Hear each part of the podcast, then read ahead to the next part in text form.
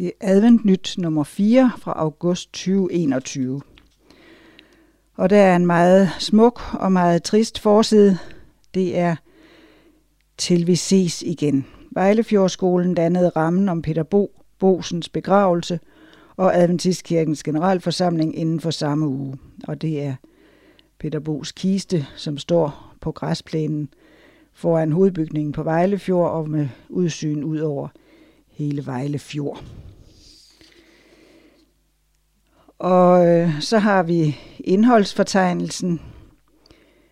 Der er på side 3 lederen, side 4 landet på kryds og tværs, side 7 unionens sider, generalforsamlingens beslutningsreferat, side 10 årsregnskabet, side 12 en anderledes generalforsamling, side 13 Grønland og adventbudskabet, og på side 16 ja til et liv med Gud, side 18 to Luther fejl, side 20 respekt, og side 22 hjælpen breder sig som ringe i vandet.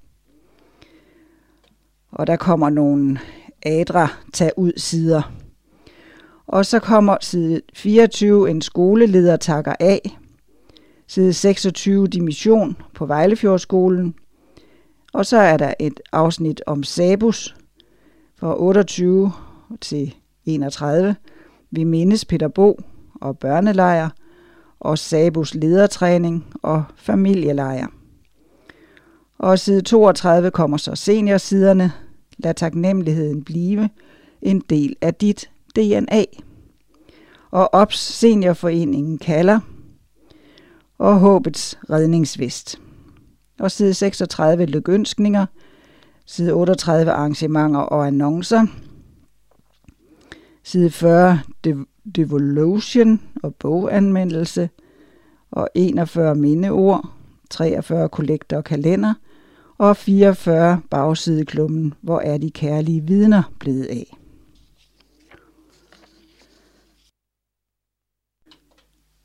Så har vi side 3. Det er redaktørens hilsen. Sol, sommer og glæde. Spørgsmålstegn. Der er meget at glæde sig over. I skrivende stund stråler solen over sommerhimlen. Covid-19-pandemien synes under kontrol, og vi kan igen mødes under friere former. Mundbindene er væk, og vi har kunnet gennemføre sommerens lejre og ikke mindst kirkens generalforsamling næsten normalt. Fremtiden ser lys ud, og så alligevel. I mange lande kæmper man fortsat med covid-19, og den såkaldte tredje bølge er i fuld gang flere steder. Og midt i det hele oplever det centrale Europa en uhyggelig oversvømmelseskatastrofe med snesevis af dødsoffre. På hjemmefronten kan vi glæde os over, at dette nummer kan berette om mange dåb, flere end vi har set i lang tid, men samtidig fortæller vi mindesiderne, at vi også har mistet mange trofaste medlemmer, som vi nu savner. Thomas Kingo, en af vores store salmedigtere, har sat ord på denne dobbelthed allerede i 1600-tallet. Sorg og glæde de vandrer til hobe, lykke, ulykke de gange på red. Medgang og modgang hinanden til råbe, solskin og skyer, de følges og ad. Jorderis guld er prægtig muld, himlen er ene af salighed fuld. Vi lever i en verden, der ikke er ideel, hvor godhed og ondskab følges ad. I det ene øjeblik oplever vi eksempler på, hvordan det bedste kommer frem i mennesker, og i det næste græmmes vi over, hvor ondskabsfulde mennesker kan være over for hinanden.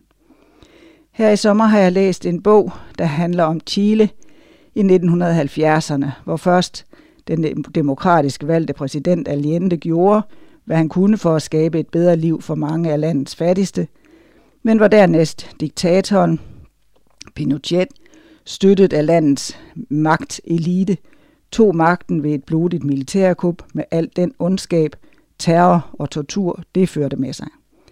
Sådan oplever vi gang på gang situationen i denne verden. Men sådan skal det ikke blive ved. Den fuldkommende verden, som Gud skabte engang, vil han genskabe, når hans time slår. Sorg og glæde skal ikke altid vandre til hobe. Han vil tørre hver tårer af deres øjne, og døden skal ikke være mere ej heller sorg, ej heller skrig, Ej heller pine skal være mere, for det, der var før, er forsvundet. Glæd dig og fortsat god sommer. Side 4. Side 4. Landet på kryds og tværs. Og der er først Gain 2021 afholdt online. Det er Jan Gunnar Vold, der har skrevet om det. Adventistkirkens kommunikationsmedarbejdere har været samlet til den årlige Gain-konference, som selv sagt foregik online. Sidste år skulle konferencen have været afholdt i Bukarest i Rumænien, men på grund af covid-19 har man nu måttet mødes to år på Zoom. Næste år håber vi på at kunne mødes i Bukarest med to års forsinkelse. Denne konference samler de fleste, der arbejder med kommunikation og medier i Adventistkirken i hele Europa. Konferencen er meget præget af det arbejde, der gøres i forbindelse med Hope Channel-netværket. Hope Channel er et verdensomspændende online tv med programmer om troen og livet. Dette års konference indeholdt inspirerende præsentationer over forskellige temaer, som udfordrer os som troende. En del af tiden blev alle opdelt i forskellige virtuelle rum, hvor man kunne dele tanker i mindre grupper. Hvert år arbejdes der sammen i flere lande omkring et fælles projekt, hvor der produceres en video og andet materiale over et fælles valgt tema.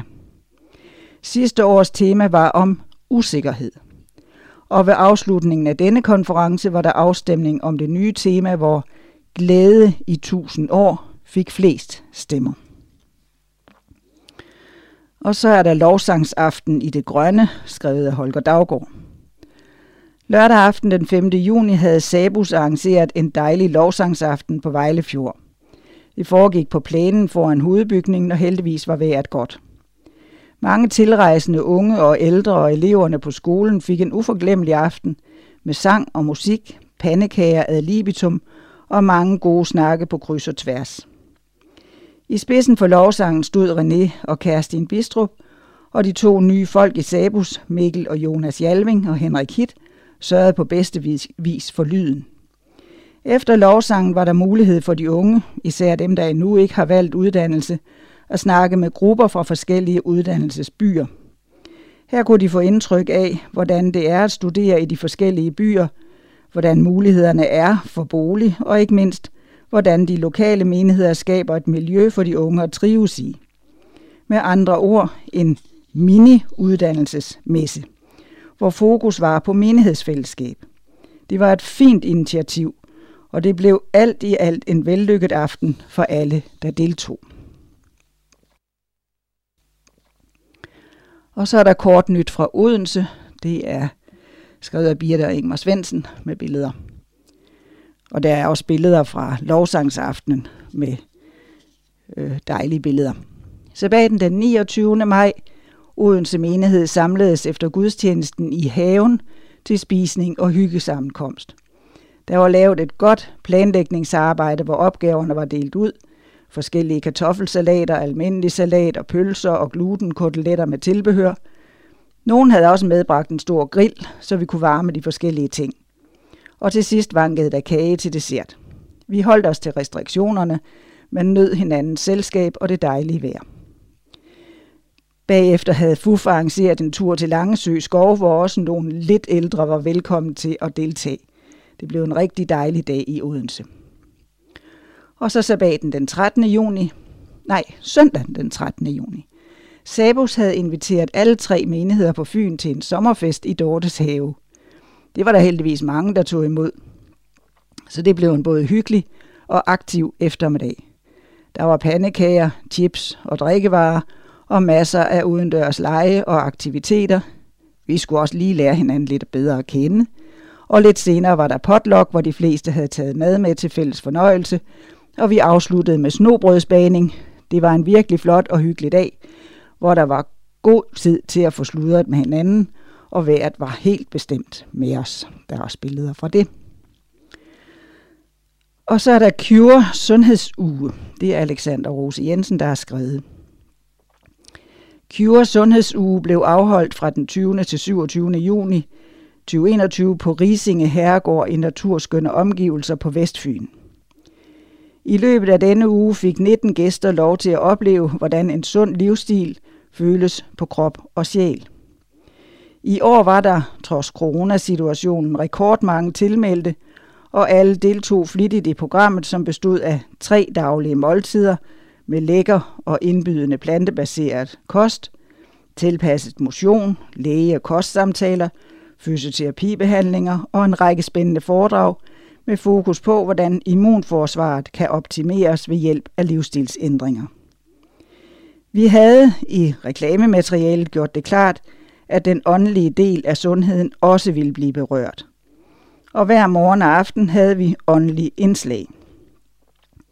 Om morgenen var der et kvarters bibelstudium, hvor vi i mindre grupper kiggede på et enkelt løfte i Bibelen, og om aftenen tog vi emner op som bekymringer, tilgivelse, selvbeherskelse og hvile, ud fra et både videnskabeligt og bibelsk perspektiv. Første og sidste morgen tog vi blodprøver og andre enkle sundhedstest. Det blev til mange gode personlige og ofte åndelige samtaler i løbet af ugen med deltagerne, og ægte venskaber opstod.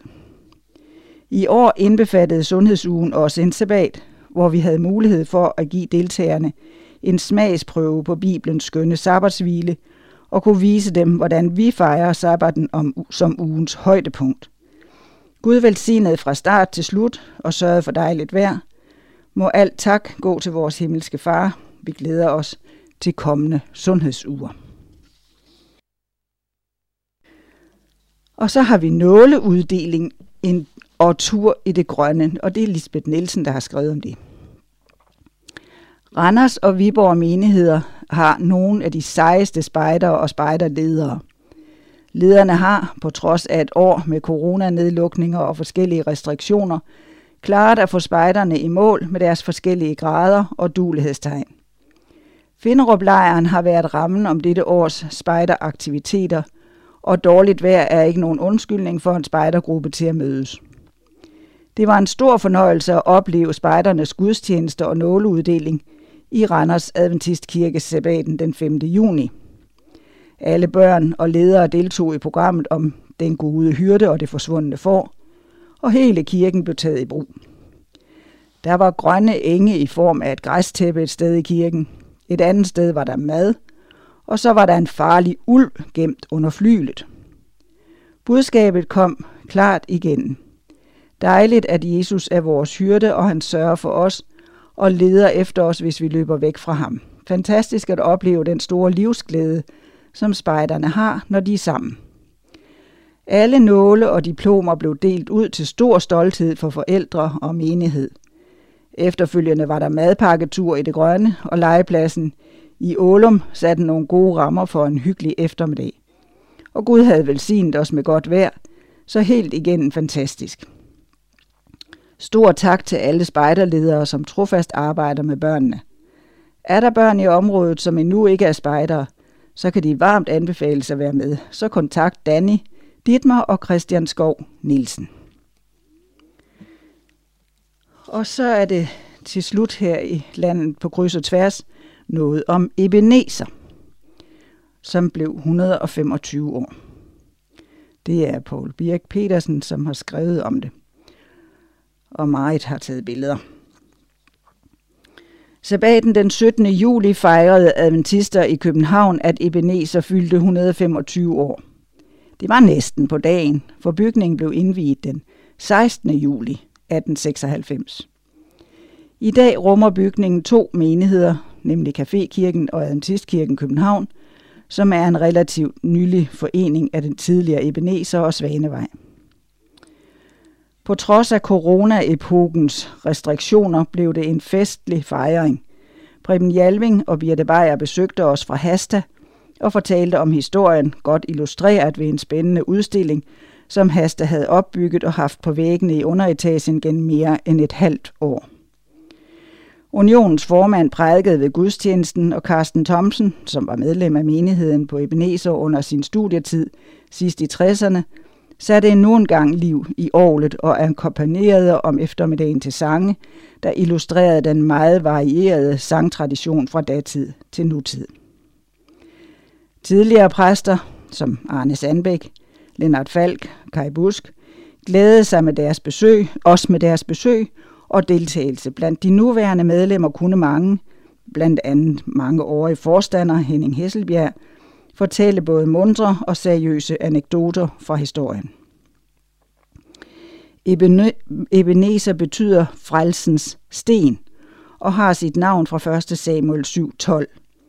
Det er håbet, at frelsens ord har lyttet og stadig vil lyde fra denne bygning sammen med aktiviteter, der vil invitere mennesker til at møde frelsens Gud.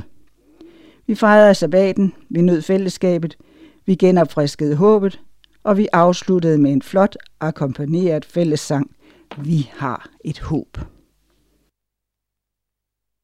Side 7, det er unionens sider.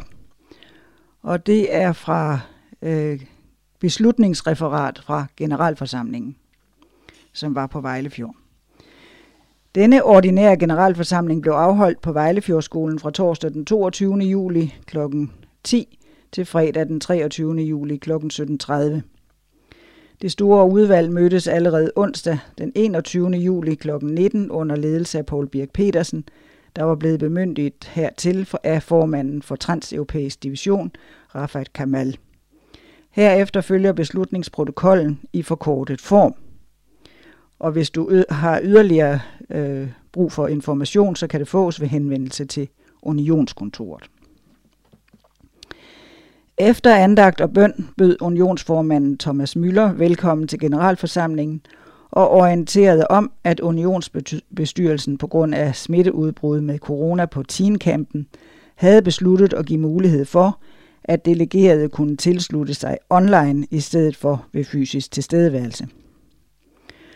Formanden for Transeuropæisk Division, Rafat Kamal, som var online, orienterede om, at han, som beskrevet i de gældende vedtægter, paragraf 5 styk 5.1 og A og 5.1b, havde bemyndiget Paul Birk Petersen til på sine vegne at sammenkalde og lede det store udvalg samt bestyrelsesudvalget. Unionsbestyrelsen havde foreslået to dirigenter til at lede generalforsamlingen i samarbejde. Jens Morten Øster fra Roskilde og Lise Vesting fra Vejlefjord. Forslaget blev vedtaget. Dirigent Lise Vesting konstaterede, at generalforsamlingen var lovligt varslet og indkaldt. Generalforsamlingen var udskudt fra maj 2020 grundet coronanedlukninger. Det blev konstateret, at der allerede ved indkaldelsen i Adventnyt nummer 1 februar 2021 i de medfølgende bemærkninger på side 9 var beskrevet, at der i tilfælde af smittesituationen kunne blive tale om helt eller delvis online deltagelse ved generalforsamlingen.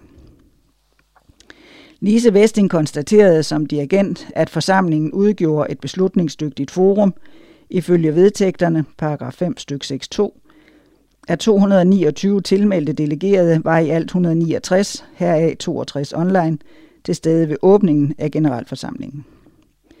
Dirigenterne bad de delegerede til kendegive deres støtte til åbning af generalforsamlingen, og dette blev vedtaget.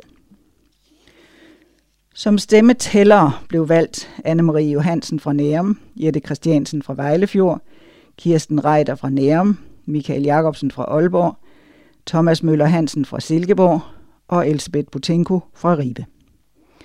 Og referenter var Lasse Bæk, næstformand online, som foreskrevet i vedtægterne paragraf 5 styk 442 og Lise Rektor. Parlamentariske spørgsmål. Svend Hagen Jensen, Anbrit Møller, som var online, og Lasse Bæk, som var online.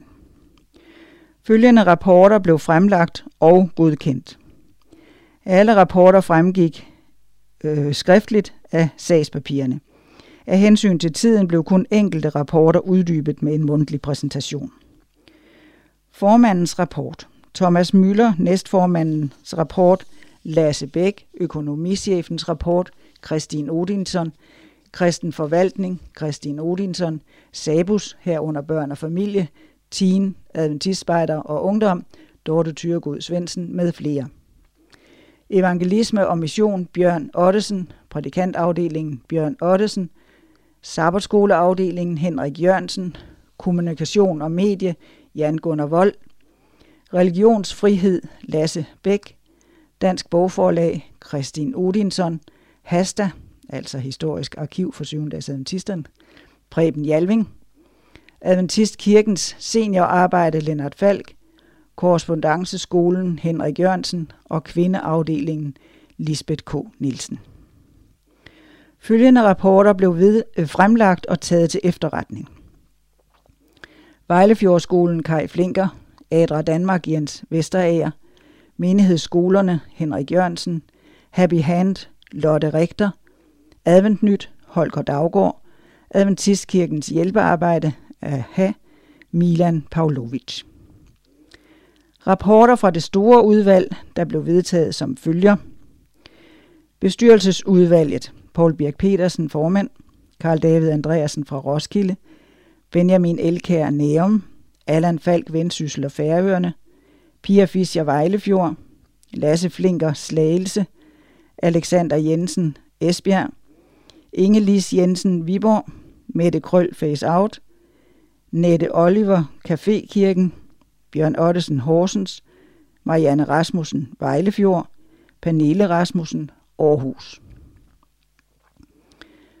Og forslagsudvalget Benjamin Greisen fra Slagelse, Svend Hagen Jensen fra Viborg, Nina Klokkervold Nærum, Johan Christensen Vejlefjord, Mikkel Jalving Aalborg, Michael Lundqvist Silkeborg, Majbrit Ottesen Horsens, Jonathan Pavlovic Nærum, Simon Rytman Slagelse, Carsten Thomsen Nærum, Søren Urenholdt Aalborg og Jens Vesterager fra Nærum. Forslagsudvalget konstituerede sig med Simon Rytman som formand og Carsten Thomsen som sekretær. Og så rapporter fra bestyrelsesudvalget, der blev vedtaget som følger. Valg af embedsmænd. Formand Thomas Møller, skriftlig afstemning, 152 ja, 37 nej og 6 blanke. Næstformand Lasse Bæk, skriftlig afstemning, 166 ja, 12 nej og 2 blanke. Økonomichef Christine Odinson, skriftlig afstemning, 172 ja, 3 nej og 5 blanke. Og så har vi Unionsbestyrelsen. Thomas Møller formand, Lasse Bæk næstformand, Kristin Odinson økonomichef, Bjørn Ottesen præst, Dorte Thyregod Svendsen Sabus afdelingsleder, Karsten Værn Vejlefjord, Nelson Vuga Aarhus, Pernille Larsen Roskilde, Sabine Døllerang Cafékirken, Kasper Struksnes, Odense, Niels Jakob Lund, Østervrå, Torun Jacobsen, Aalborg, Sjuan Frederiksen, Nærum. Skriftlig afstemning 152 ja, 30 nej og 6 blanke. Og så er der stående vedtægtsudvalg, ud over unionens næstformand og eksekutivsekretær for divisionen, der begge sider sidder i udvalget som ex officio medlemmer. Daniel Birk, Josefine Elkær, Bjørn Johansen. Skriftlig afstemning. 174 ja, 3 nej og 5 blanke. Revisor. BDO Roskilde. Vedtaget med 1 stemme imod.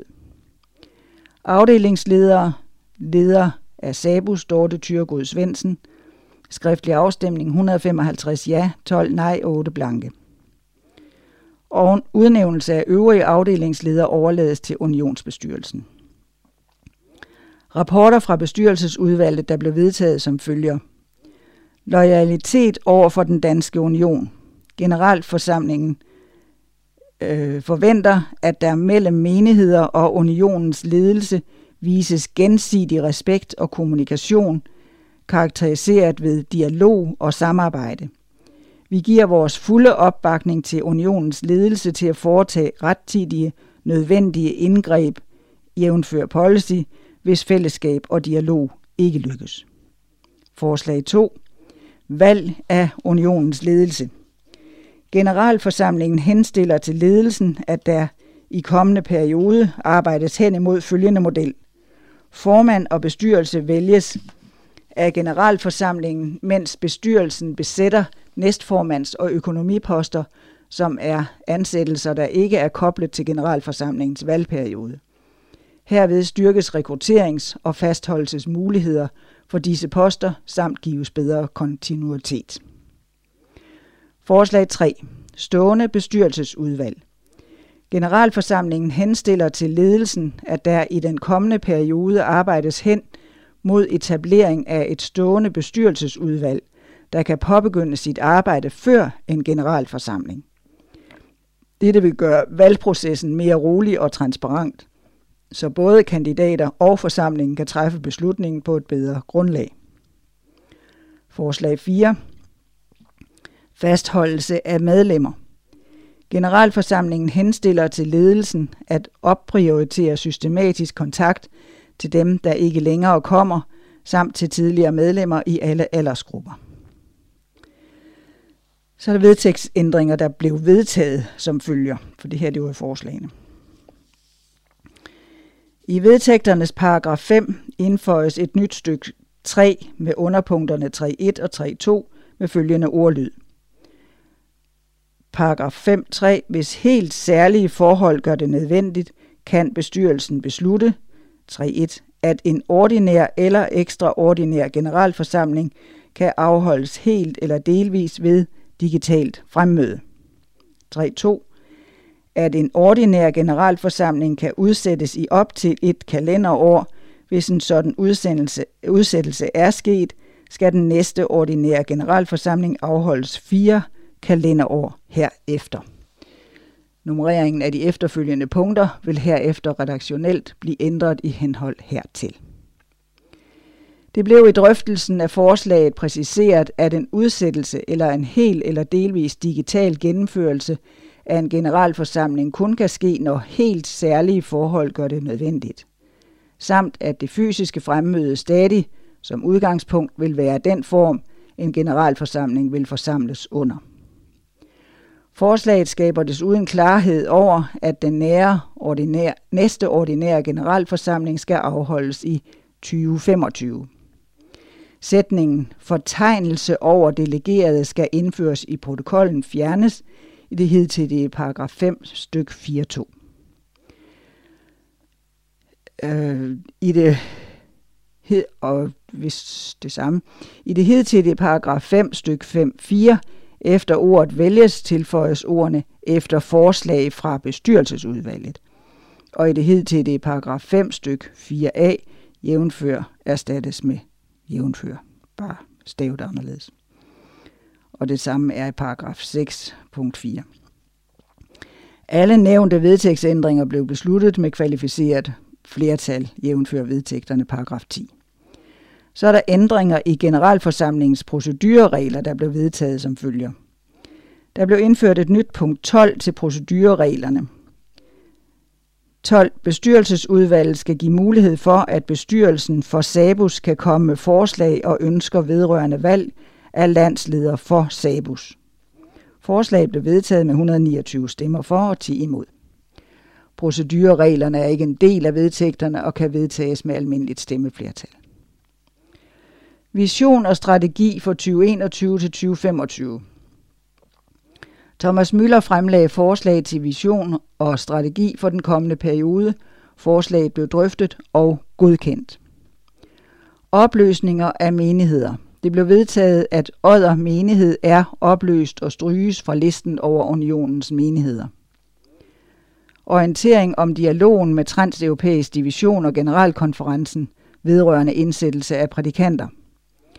Unionsformanden Thomas Müller orienterede om det forløb, der har været om spørgsmålet siden 2013. Selvom det havde været hensigten, at der skulle være anledning til spørgsmål og kommentarer, blev der ikke givet denne mulighed, da tiden var udløbet. Afslutning på generalforsamlingen. Dirigenten Lise Vesting konstaterede, at tiden var gået og bad de delegerede til kendegive støtte til at lukke generalforsamlingen vedtaget, at generalforsamlingen lukkes. Der var to stemmer imod. Andagt og bøn ved Thomas Møller. Referenter Lise Rigter og Lasse Bæk. Side 10. Det er stadigvæk unionens sider, men denne gang er det årsregnskabet. Der skal lyde en stor tak til alle, der trofast støtter kirken med tine, gaver og tid. Adventistkirken Danmark 2020 årsregnskab. 2020 var på mange måder et anderledes år med coronarestriktioner og en vis usikkerhed i vores drift. Unionen fik bremset for mange udgifter i foråret 2020, da pandemien startede, og det koblet sammen med medlemmernes generøsitet gør, at vi kan præsentere et positivt resultat. Adventistkirkens samlede indtægter udgør således 28 øh, millioner 443.000 kroner i 2020, hvilket er 2.691.000 kroner mere end året før. Størstedelen af indtægterne kommer fra medlemmer, og disse udgør i alt 22.550.000 kroner. Heraf udgør tiende 21.809.000 kroner. Andre indtægter består blandt andet af bevillinger fra Adventistkirkens internationale netværk på 1.281.000 kroner samt offentligt tilskud i form af tilskud fra Kulturstyrelsens pulje for landsdækkende almennyttige organisationer, momskompensation samt tilskud fra bladpuljen. Disse udgør i alt 736.000 kroner. Driftudgifterne til ejendomme har været højere end budgetteret for 2020. De er steget med 954.000 kroner i forhold til budgettet for 2019 og er 552.000 højere end det forventede budget for 2020.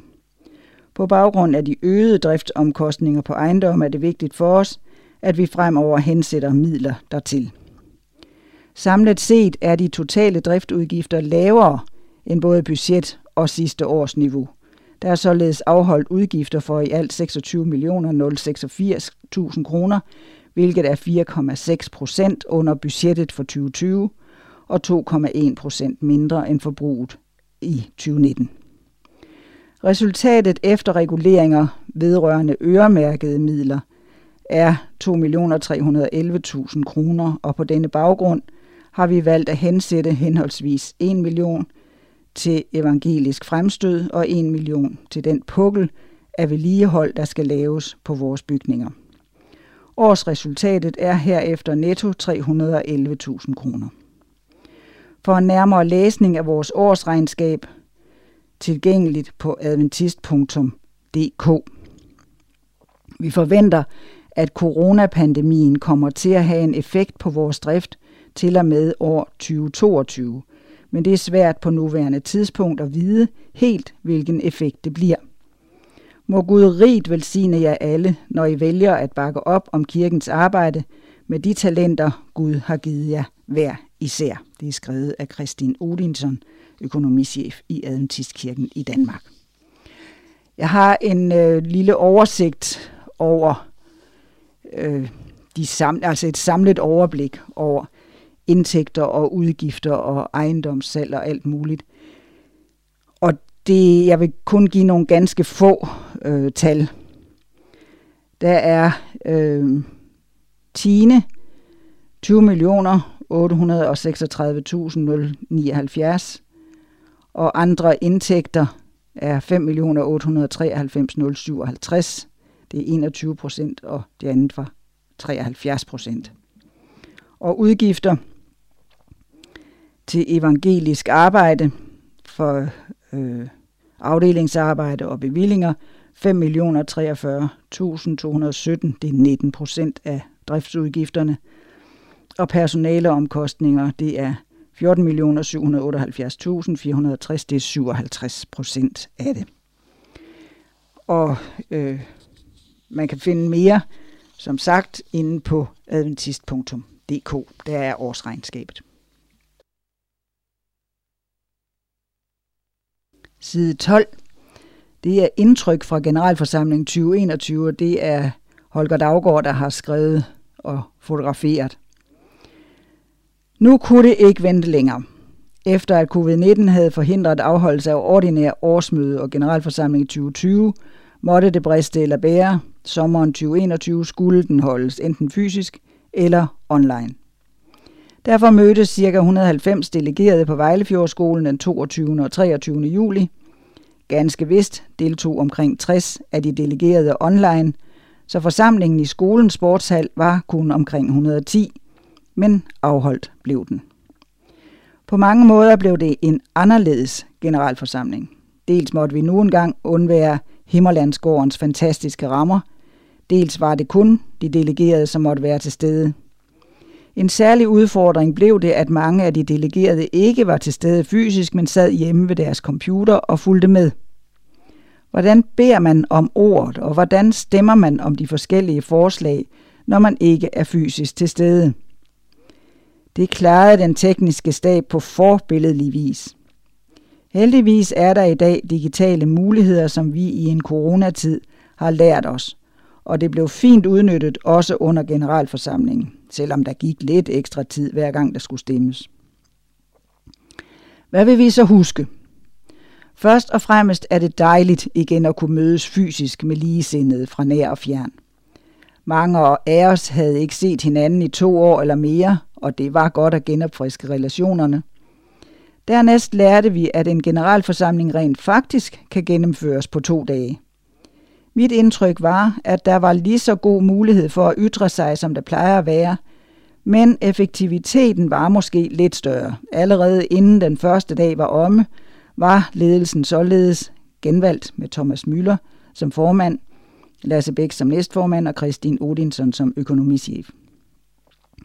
Men trods gode andagter, formiddag og aften, alle centreret omkring en bedre samtale, så manglede vi de åndelige input, vi plejer at få, og vi savnede det at synge sammen. Det vigtigste ved at mødes er trods alt, at vi fornyer vores fællesskab, ikke bare med hinanden, men først og fremmest med vores himmelske far. Vi ser frem til næste år at kunne mødes om vores fælles tro og håb. Tak for en vel tilrettelagt generalforsamling. Side 13. 300 året for hans edes ankomst til Grønland. Og det er skrevet af John Pedersen, som er mangeårig præst med mange betroede poster bag sig. Han er nu en aktiv pensionist. Grønland og adventbudskabet. Grønland, kaldt Lit Nunat, er fascinerende på mange måder. Du vil opleve fjelle, dækket af sne, isbjerge i havet, og om vinteren nordlyset som store tunger over himlen. Om foråret og sommeren grøn vækst og et utal af bittesmå blomster. Dog er det bedste ved Grønland alle de venlige og hyggelige mennesker, som bor der. Det er verdens største ø, men hvor kun cirka en syvende del er isfrit, det vil sige et område på størrelse med Norge, mens resten er dækket af indlandsisen. Indtil omkring år 900 var Grønland et ukendt land, men da nordboerne opdagede Grønland, foretog man en udflytning fra Island til Vest- og Sydgrønland år 985 under Erik den Røde. Antagelig 100 år senere indvandrede inuitter fra Nordamerika op i nord. Kristendommen kom til Grønland med Leif den Lykkelige, søn af Erik den Røde, i år 1000. Han havde været i Norge, hvor han var blevet døbt. Han bragte en præst med sig tilbage, og kristendommen spredte sig blandt nordboerne. Desværre gik kirken i Grønland til grunde, da nordboerne i løbet af 14-1500-tallet sporløst forsvandt. Hans Ede I Nordnorge var der en præst, Hans Ede, som skulle blive banebryder for den protestantiske mission i Grønland. Han havde i sine unge år læst om de norske i det fjerne polarland. Grønland. Han følte sig kaldet af Gud til at rejse dertil, og han udarbejdede et forslag i 1710 til grønlændernes omvendelse. Han troede, at befolkningen var efterkommere af de gamle norske udflyttere. Han troede, at de enten var katolikker eller var faldet tilbage til hedenskaben. Det krævede meget tålmodighed og udholdenhed af ham, inden han kom afsted med et bergensisk handelsskib, og han ankom således for 300 år siden til Grønland ved Godthåb-området og grundlagde missionsstationen, som blev til byen Nuuk. Hans ede håbede jo at finde efterkommere fra nordboerne, men fandt snart ud af, at der ikke var nogen tilbage. Men der var et andet folk, inuitterne. I tro på, at det var Gud, der havde kaldet ham til Grønland, besluttede han at blive og arbejde for dette folks omvendelse. Her mødte han mange og store hindringer. Det strenge klima med den hårde vinterkulde og de store sne og ismasser, der besværligt gjorde hans rejser. vanskeligheden ved at få den fornødne proviant og missionens afhængighed af handlen. Inuiternes fremmedartede kultur og sprog, deres omflakkende levevis vanskeliggjorde oprettelsen af faste menigheder og de hedenske åndemaneres modstand. Hertil kom det anstødelige liv, som mange af de tilflyttede danske øh, mandskab førte, men med troen på et kald og sej udholdenhed lykkedes det ham at overvinde alle disse vanskeligheder, vinde inuiternes tillid og lære deres sprog. Efter hans egedes hjemrejse fortsatte brødremenigheden frem til 1905 og den evangelisk-lutherske kirke, altså folkekirken, med at bringe evangeliet ud til de spredt boende inuiter på øen. Der var kun ét kirkesamfund, nemlig Folkekirken på Grønland, men i 1953 blev Grønland et dansk amt, og dermed blev der åbnet op for andre trossamfund. Adventisterne kommer til Grønland. I 1953 reagerede man hurtigt i 7. dags Adventistkirken og sendte Andreas Nielsen på en rejse derop for at undersøge mulighederne for at drive mission. Tidligere havde færøske adventistfiskere i 1930'erne og 40'erne delt litteratur ud til grønlænderne. Men i sensommeren 1953 stod Andreas Nielsen i Grønland. Han rejste til Holsteinsborg for at møde Amon Bertelsen, en grønlænder, som var blevet vagt for den, af den litteratur, som færingerne havde uddelt. Amon Bertelsen og sønnen var begyndt at holde sabbat, de første på Grønland, og senere blev Amon døbt. Andreas Nielsen troede på ordene i vidnesbyerne om, at litteraturen skulle spredes som blade ved høst. Han fik oversat traktaten Se opad, som på grønlandsk hedder Adlurit, et navn, som kom til at hænge ved Andreas Nielsen. Denne traktat blev uddelt stort set overalt på Grønland. Desuden blev vejen til Kristus, store dele af den store strid, samt trygge spor, oversat. Disse tre bøger blev der kolporteret med fra hjem til hjem. Andreas Nielsen sagde engang, set fra et, et forretningsmæssigt synspunkt betaler det sig ikke at udgive en bog i et lille oplæg, men set fra et missionssynspunkt, så må det gøres. I dag bor der knap 60.000 mennesker i Grønland. De bor hovedsageligt på vestkysten, hvor der er en del byer og mindre bopladser. Hovedstaden er Nuuk, eller Godthåb, som blev grundlagt af hans ede i 1728. Befolkningen er en blandings, et blandingsfolk af inuiter og skandinaver, mest danskere. Sproget er grønlandsk, et inuitsprog, og dansk er sprog nummer to. Den primitive tilværelse, som i mange år har præget livet i de arktiske områder, er næsten forsvundet. Grønland er et moderne samfund, der er på højde med den vestlige verden. Hvilke muligheder er der for adventbudskabet i Grønland? Gennem årene frem til 1992 har flere prædikanter, inklusiv øh, undertegnet, altså John Pedersen, været bosat i Nuuk og virket på forskellige vis. Bog- og bladmission, besøgsvirksomhed, offentlige møder, sundhedsforedrag, søndagsskolearbejde og andet børne- og ungdomsarbejde. Skodsborg Klinikken, som var en del af missionen, udførte et enestående arbejde med skiftende fysioterapeuter. Desuden var der også nødhjælpsarbejde i Nuuk og flere steder på kysten. Desværre opsagde landstyret samarbejdet med Skodsborg Klinikken i 1991, da der var blevet opført en ny stor fysioterapiafdeling på Dronning Ingrids Hospital.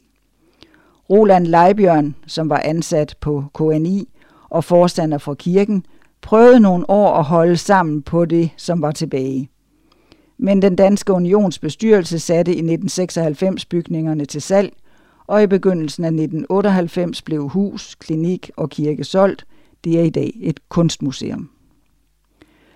Fra nedlæggelsen af missionen har Adventistkirkens kontakt med Grønland og vores medlemmer været begrænset til et årligt besøg, hvor vi i den forbindelse også besøgte virksomheder med hjælpeaktion. Andreas Nielsen begyndte med hjælpeaktion i 1977 og blev senere efterfulgt af Jens Madsen, som fra 98 også besøgte vores få medlemmer. Fra 2007 overtog jeg opgaven efter Jens Massens død. Der har i årenes løb været ensomme og trofaste medlemmer og venner, som har set frem til dette årlige besøg og til breve og hilsner, som undertegnede stadig sender. Jeg tror, at det er meget vigtigt, at vi som en kirke eller menighed er til stede i Grønland. For uden den danske folkekirke er flere andre trosamfund at finde i Grønland. Du har sikkert læst i de gode og spændende artikler i Adventnyt, hvor Elisabeth Butenko har fortalt om sine besøg i Grønland, sidst sammen med sin mand Tony. I Adventnyt nummer 1, 2021, side 23-27, og i nummer 2, side 8-9. Selvom vejen til Kristus og den store strid har været udgivet på grønlandsk fra tidlig begyndelse, så er der kommet et nyt skriftsprog. Disse bøger er nu genoversat til grønlandsk.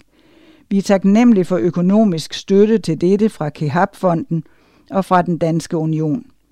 Det er disse bøger, samt en kristen børnebog på grønlandsk, Elisabeth og Tony Botenko har gået med fra hjem til hjem i Nuuk øh, og Sisimut, altså Holsteinsborg.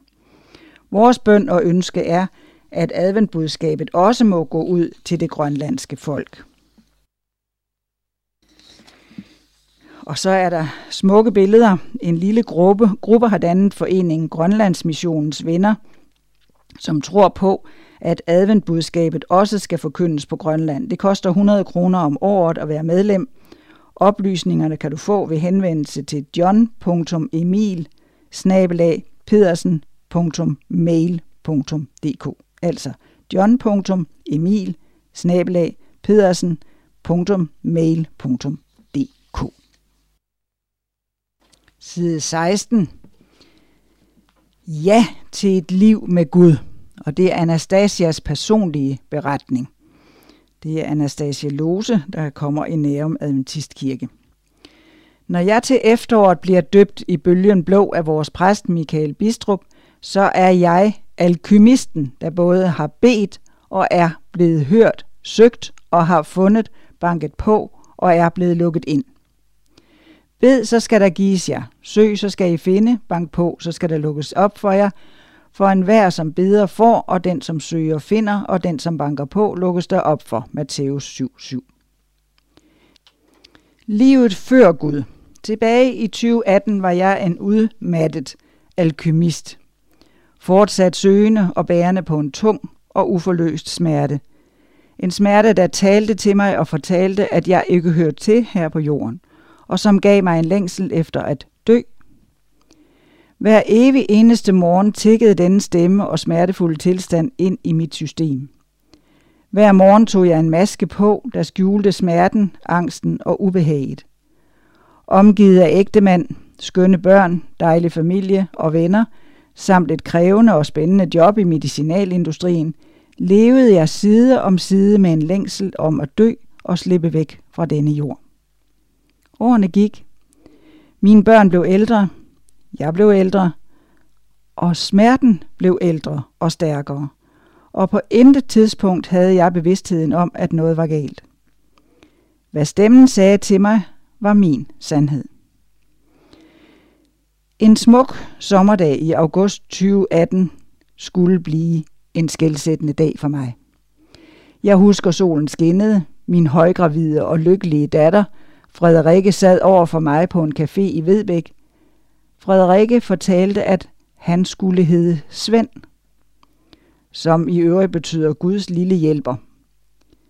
Jeg skjulte bag en smilende maske en indre dialog og en erkendelse af, at nu kunne jeg aldrig komme fra dette liv før tid, for så ville jeg påføre Frederikke en dyb sorg, som hun ville give videre til lille Svend, og det kunne jeg ikke bære at tænke på. På trods af den store glæde af at blive mormor i september 2018, og at opleve Frederikke blive mor, samt min datter Karoline blive moster, oplevede jeg, at mørket tog til omkring mig. Og det blev træet for mig at være til i samtlige områder af mit liv. Og så skete det. Natten til den 18. november 2018. Jeg kunne ikke klare presset mere. Jeg havde ikke flere kræfter tilbage.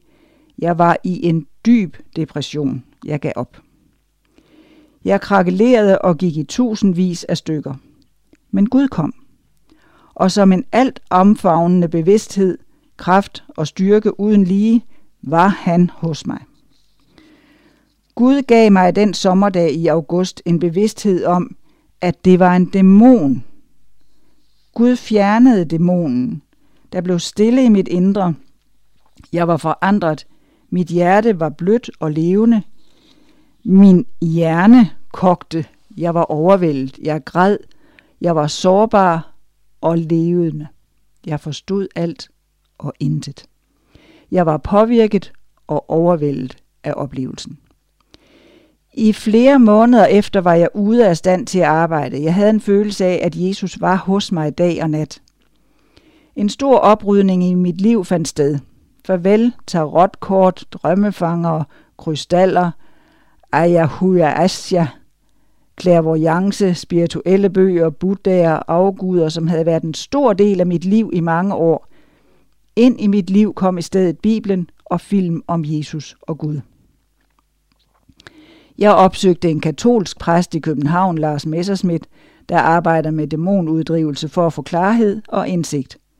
Fra januar 2019 til coronaen ramte Danmark i marts 2020, så vi hinanden en gang om måneden i tre timer. Lars har været en ualmindelig stor hjælp, og jeg er ham dybt taknemmelig for al den healing, jeg oplevede fra Gud, når vi mødtes. Selv meget levende drømme om djævlen, jeg oplevede i en periode, hjalp Lars mig med at tyde og forstå, og det gav ro og tryghed. I samværet lærte jeg, at livet med Gud går gennem Jesus, og at jeg altid er beskyttet i Jesu navn. Livet med Gud. Der er et liv før og et andet liv efter mødet med Gud. Jeg er forandret for altid. Jeg er helt befriet fra stemmen og smerten. Gud er min store lærermester. Jeg øver mig i at slippe kontrollen og dele alt med Gud. Jeg deler både, når jeg bliver bevidst på, at jeg er en synder, og når jeg beder Gud om at give mig mod og styrke til at ændre karakter. Og når jeg gør gode gerninger og har gode tanker. Jeg føler mig velsignet og er dybt taknemmelig. I maj 2020 møder jeg Allan på en date. På vores første date fortæller jeg Allan om min oplevelse med Gud – intet anende om, at Allan selv er troende. I min aftenbøn den aften takker jeg Gud for at have ført os sammen. Hvilken velsignelse at møde en troende mand og have udsigt til at gå på livets vej sammen. Som alkymisten, der rejser jorden, verden rundt på for at finde fred i livet og til sidst vende hjem for at finde freden i sin egen baghave, var jeg som en eskapist der konstant var søgende for at finde fred, og jeg gik fra en interesse til en anden interesse, kun for at aflede opmærksomheden fra smerten i mit indre, og fordi jeg aldrig følte mig tilstrækkelig. Gud åbnede mine øjne, gjorde mit hjerte blødt, holdt mig i hånden og førte mig til Adventistkirken, der bogstaveligt talt lå side om side med min lejlighed i Nærum Hovedgade oven på Blomsterpål. I Adventistkirken i Nærum hos jer gik alt op i en højere enhed. Tak til alle jer i menigheden for at byde mig indenfor og lade mig føle mig hjemme hos jer. Tak til Iben Bistrup for at sætte sig ved min side ved mit allerførste besøg i kirken. I jer har jeg velbehag af hjertet tak for den kommende dåb og for at undervise mig så smukt på vejen, Michael. Jeg glæder mig til at sige et stort, rungende og inderligt ja til Jesus og til et liv med Gud og jer. Og så er der et billede af Anastasia sammen med sine to døtre, Karolina og Frederikke, og også et billede af Anastasia og Allan. Side 18. Tog Luther fejl? Luther argumenterede, at frelsen er baseret på noget alene og gribes ved tro alene. Sola gratia, sola fide. Tog han fejl?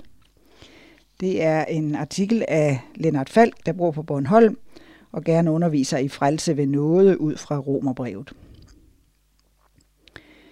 Det der med, om han tog fejl, det mener et voksende antal teologer efter, at E.P. Sanders i 1983 satte sig for at undersøge jødedommen omkring Jesu tid.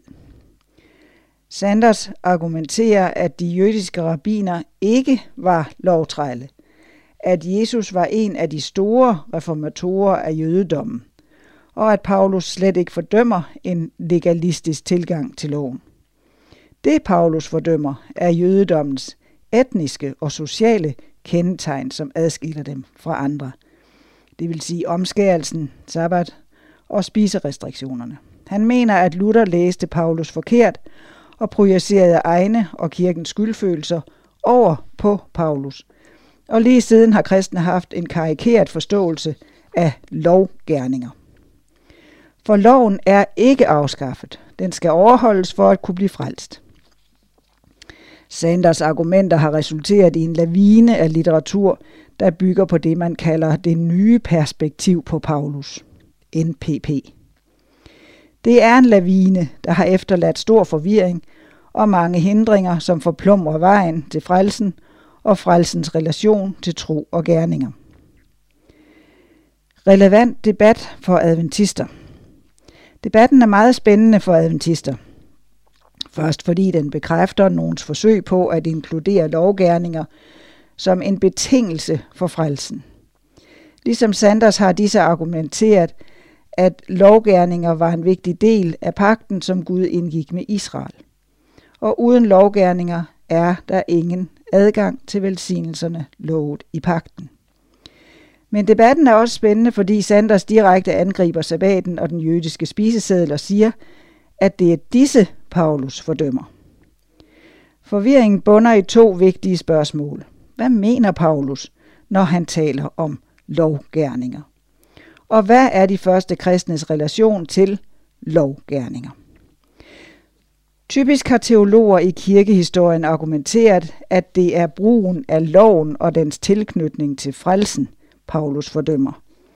NPP-teologer argumenterer, at den historiske tilgang smager af, at, og har medført antisemitisme og nogen meget tvivlsomme tolkninger, som dem Luther kom med. Hvem har så ret? For de kan jo ikke have ret i begge lejre. Romerbrevets karaktertræk. Paulus forsøger i Romerbrevet at samle jøder og kristne, Romerne 9 øh, til 11. Det sker ved at fokusere på Jesus. Han er Romerbrevets hovedperson. Vi møder ham i det første vers og mindes igen om ham i det sidste vers. Romerbrevet handler om, hvem hovedpersonen er og hvad hovedpersonen har gjort. Jesus knyttes tæt sammen med pagtens løfter og forbandelser. Se for eksempel 5. Mose kapitel 28 og 29. Og gennem en række forskellige udtryk forklarer Paulus, hvorfor og hvordan vi kan få adgang til velsignelserne og undgå forbandelserne. Lad mig nævne nogle få udtryk, Paulus bruger, som du selv kan studere i dybden.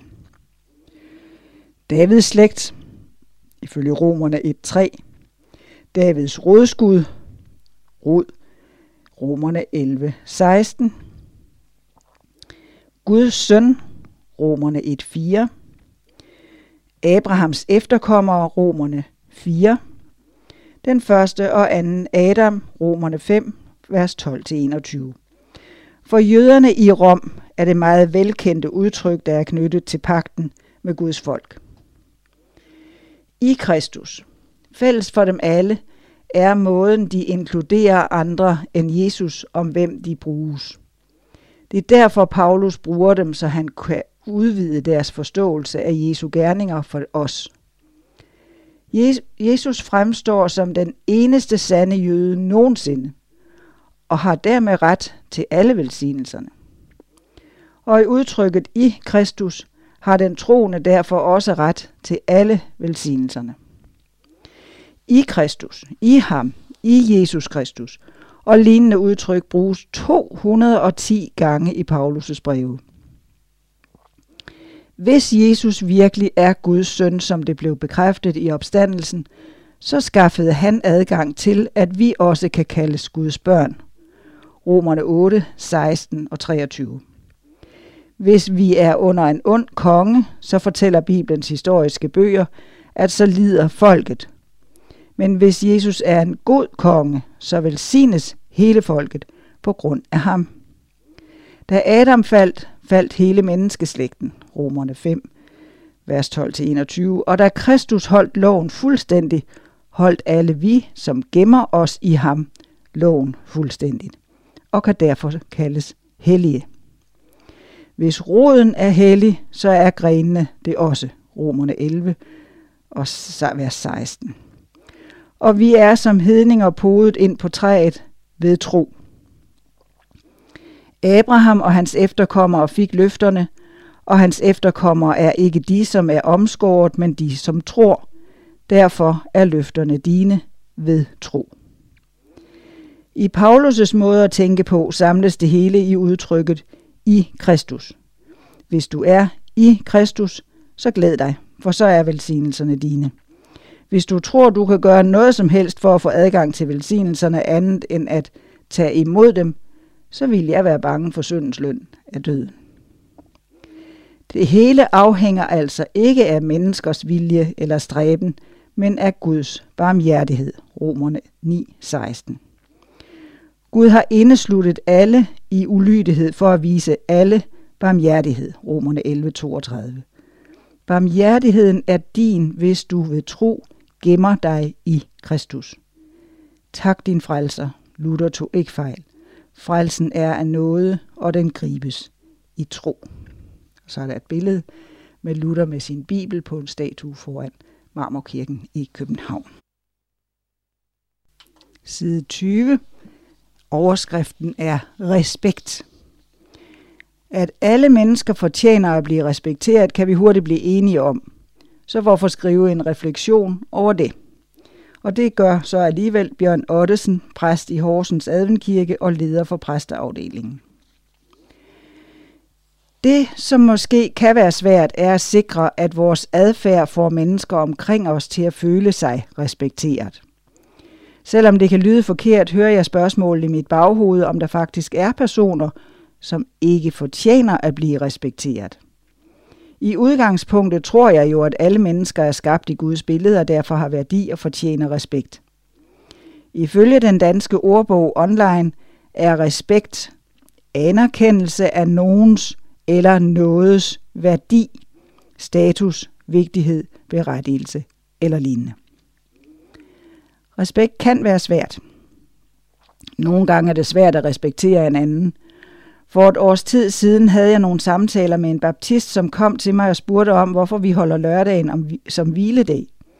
Jeg forklarede det så godt jeg kunne, og min kristne ven fik også en god portion litteratur med hjem.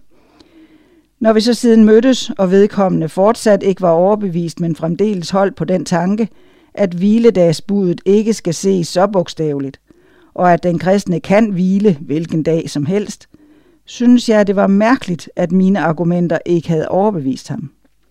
Det kan være svært at vise respekt, når nogen vælger en anden konklusion, der hvor vi synes, at vores eget svar er indlysende og selvfølgelig. Nogle gange kan man se denne reaktion på Facebook, når personer med tydelige overbevisninger skriver ubehøvlet og nedsættende om folk, som kommer til en anden konklusion end dem selv. Når vi nu er ved det, vi skriver online, hvorfor er det, at der til tider kommer en anden tone på de sociale medier end den, man ville bruge over for hinanden, hvis man stod ansigt til ansigt. Andre situationer, hvor det er svært at vise respekt, er, når folk ikke er autentiske og ægte. Når det udenpå ikke stemmer med det indre, eller når adfærden ikke harmonerer med de værdier, en person mener at stå for. Og jeg har et eksempel fra min ungdom. For mange år siden, inden vi bosatte os i Danmark, blev vores familie inviteret hjem til middag hos nogen fra menigheden. Familiefaren var altid meget korrekt påklædt og opførte sig eksemplarisk i kirken.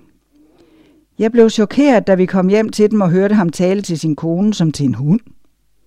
Hun fik kommandoer, nedladende kommentarer og kritik, selv i gæsters nærvær. Man bør ikke engang tale sådan til en hund. Der var ingen respekt. Var han da klar over, hvor ødelæggende hans tone var? Jeg var ganske ung dengang og turde ikke sige noget, fordi han var en god del ældre end mig. I dag ville jeg have sagt noget til ham, også af respekt for hans kone. Alle mennesker har værdi og fortjener af den grund respekt, men ikke al adfærd er i orden. Et ekstrem eksempel ville være Adolf Hitler. Som menneske havde han værdi, men hans adfærd efterlader ikke plads til respekt. Oplevelsen af manglende respekt. Nogle gange giver vi, måske helt ubevidst, mennesker omkring os fornemmelsen af ikke at være respekteret. Vi tænker måske ikke over konsekvenserne af det, vi gør, hvordan vores ord, handling eller kropssprog kan sende uhensigtsmæssige signaler. Har du oplevet at stå i en gruppe, hvor de andres kropssprog og positioner fik dig til at føle, at du ikke var velkommen i gruppen? Du kan lave et eksperiment. Stil dig i en kreds med for eksempel fire personer, og lad alles fødder pege i en retning væk fra en af de fire. Læg mærke til, hvordan føddernes placering fortæller, hvem der er inde eller ude, hvem der er vigtig og hvem der ikke er det. Vi kan også spørge os selv, om vi har en tendens til at sige tingene lidt for brutalt og direkte, så det resulterer i en nedladende og sårende tone. Slader og afvisning. Når vi bagtaler andre, viser vi mangel på respekt. De, der hører os tale nedsættende om en anden, ved straks, at vi ikke respekterer det menneske. Tåbelige eller ufølsomme kommentarer sender samme signal. Vi kan vende spørgsmålet om og stille det således. Hvornår har jeg selv følt, at jeg ikke blev respekteret? Svaret kan måske hjælpe os til at behandle andre med respekt. Måske har vi oplevet i vores hjem, at der er kommet et nedladende, det gider jeg ikke at diskutere, eller ja, ja, ja, i en afvisende tone.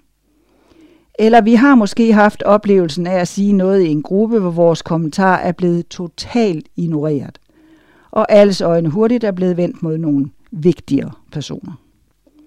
Hvordan sikrer jeg, at min egen adfærd ikke sårer en anden? At respektere et flertal.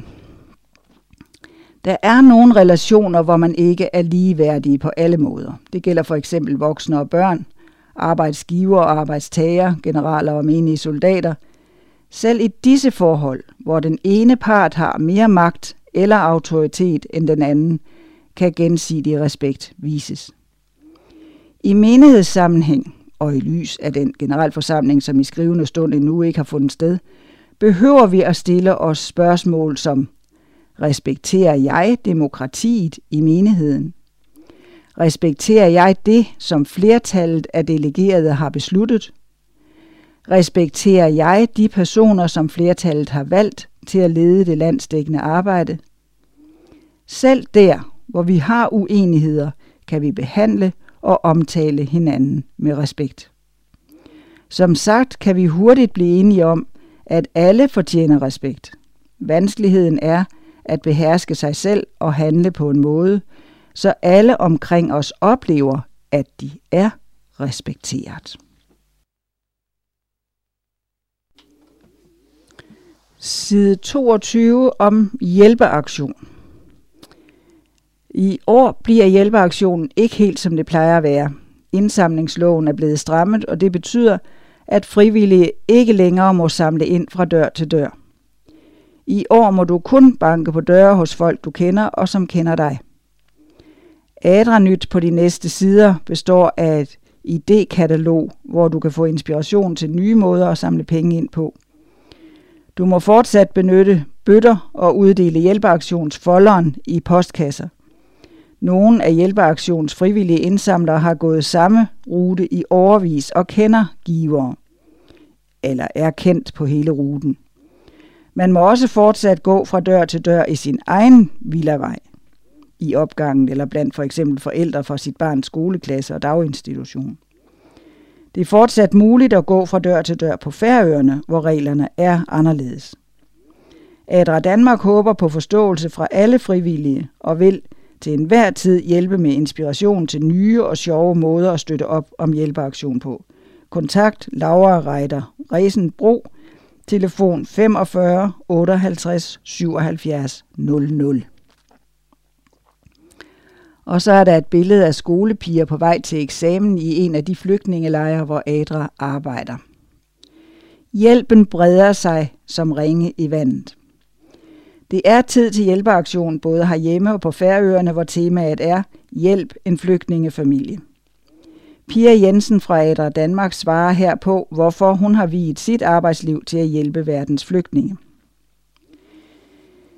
Pia Jensen, der i efteråret 2020 startede som humanitær koordinator i Adra Danmark, har arbejdet med flygtninge og nødhjælp gennem 10 år både i Etiopien, Afghanistan, Irak, Myanmar, Nepal og i hele Asienregionen. Arbejdsgiverne har både været store internationale NGO'er og FN. På hendes CV står en kandidatgrad inden for flygtningestudier. Som optakt til et efterår med hjælpeaktion svarer Pia på en række spørgsmål om indsamlingens tema Hjælp en flygtningefamilie.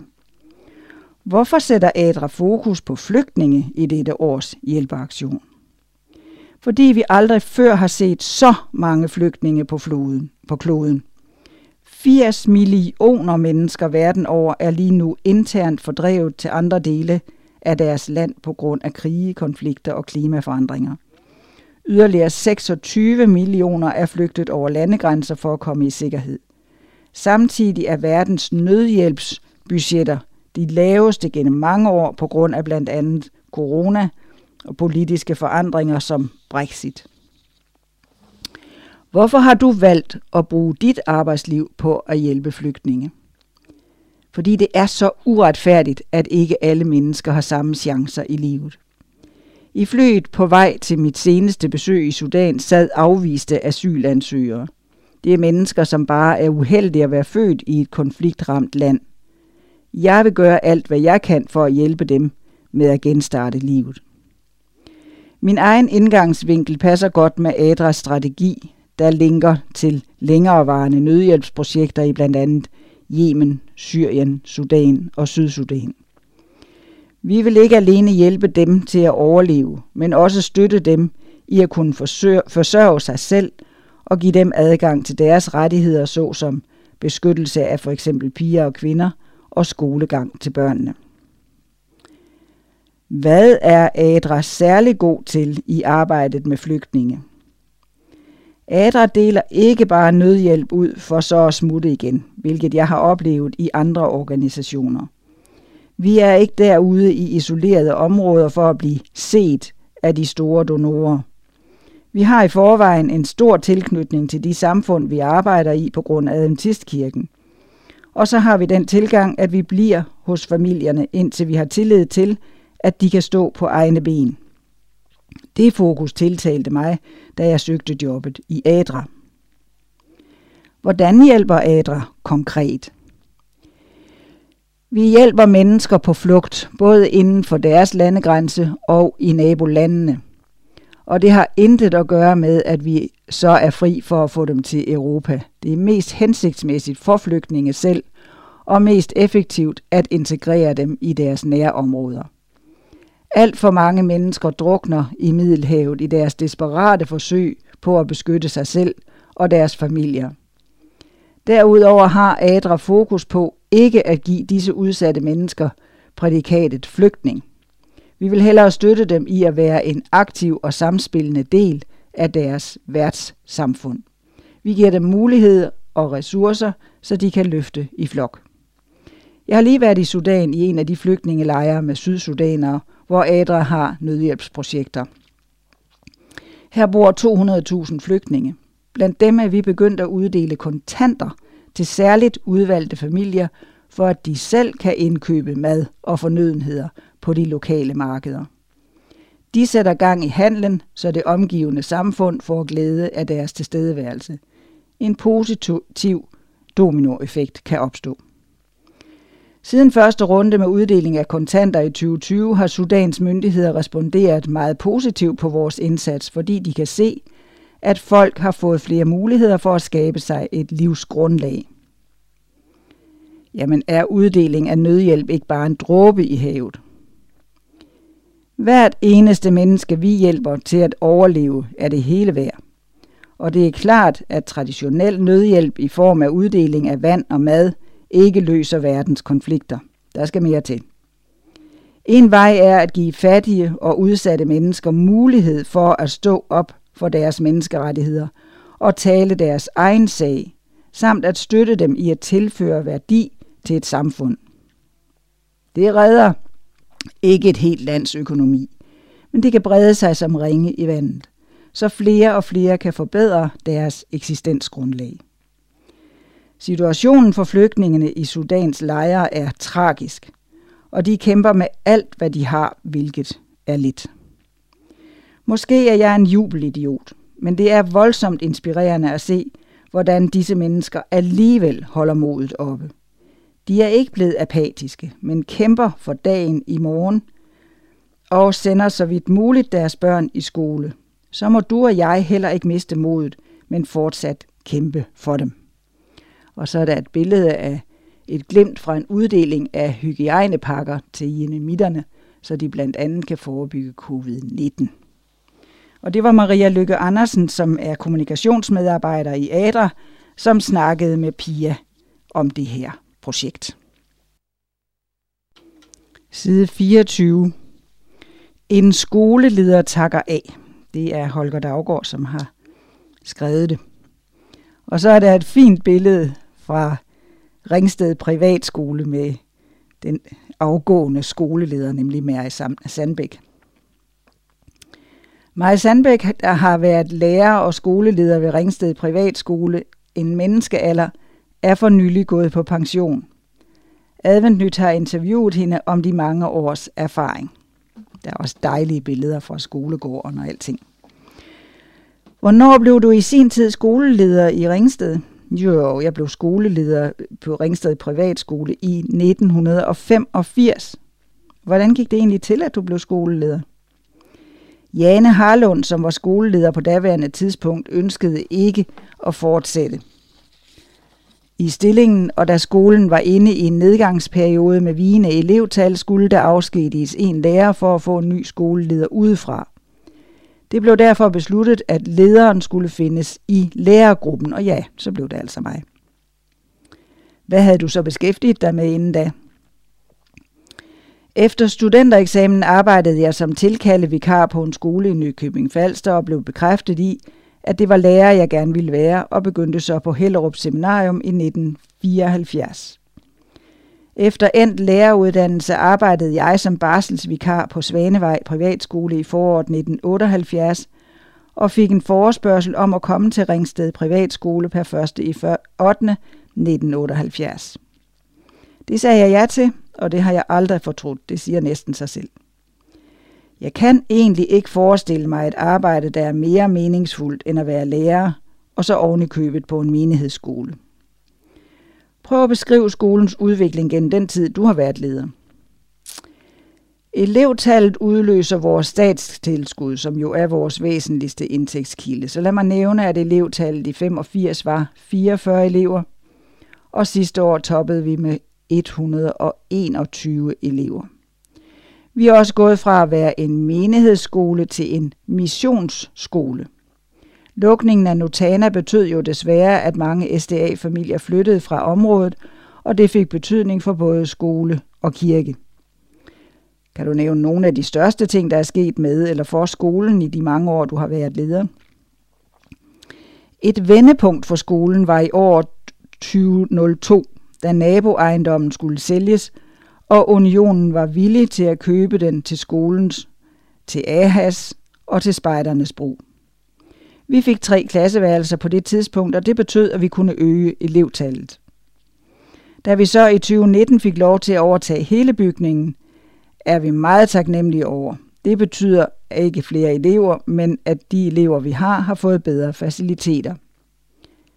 Når du ser på udviklingen gennem de mange år som skoleleder, hvad har så været de største glæder?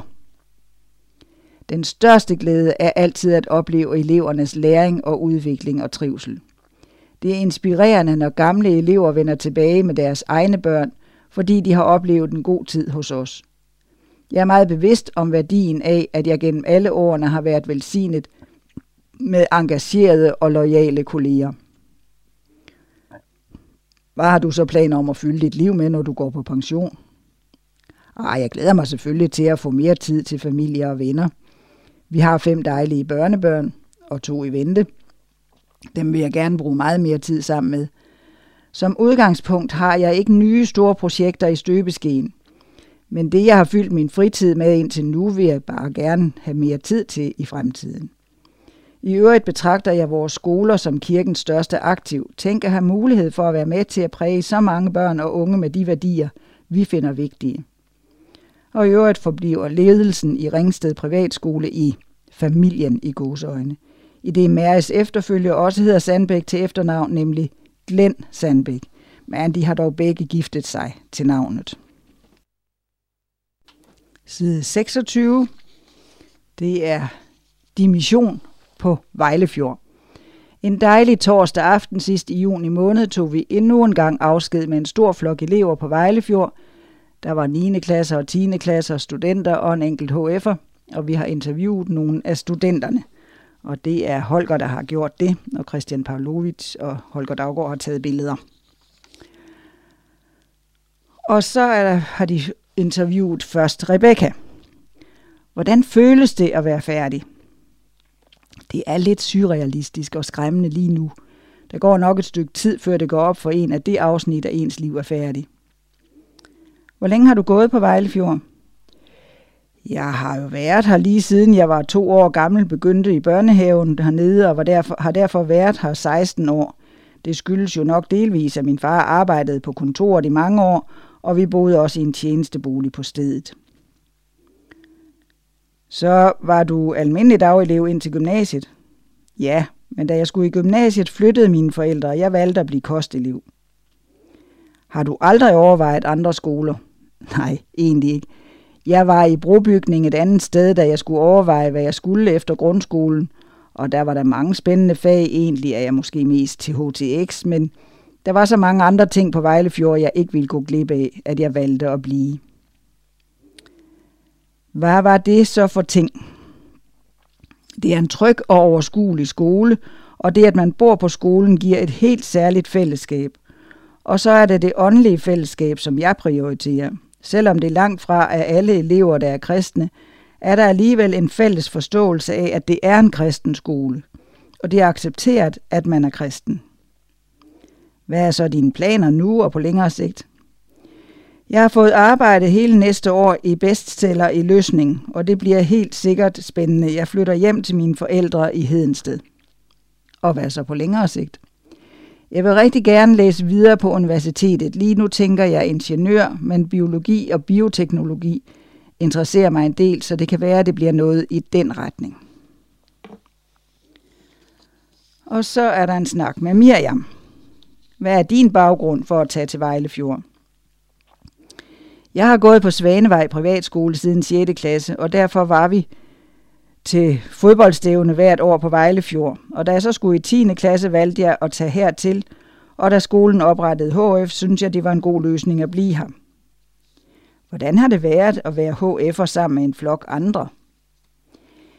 Ja, vi var jo sammen med første G'erne i nogle fag, og andre havde andre for os selv – det var lidt kaotisk i starten, fordi HF var nyt både for os elever og for lærerne, men vi fandt ud af det efterhånden.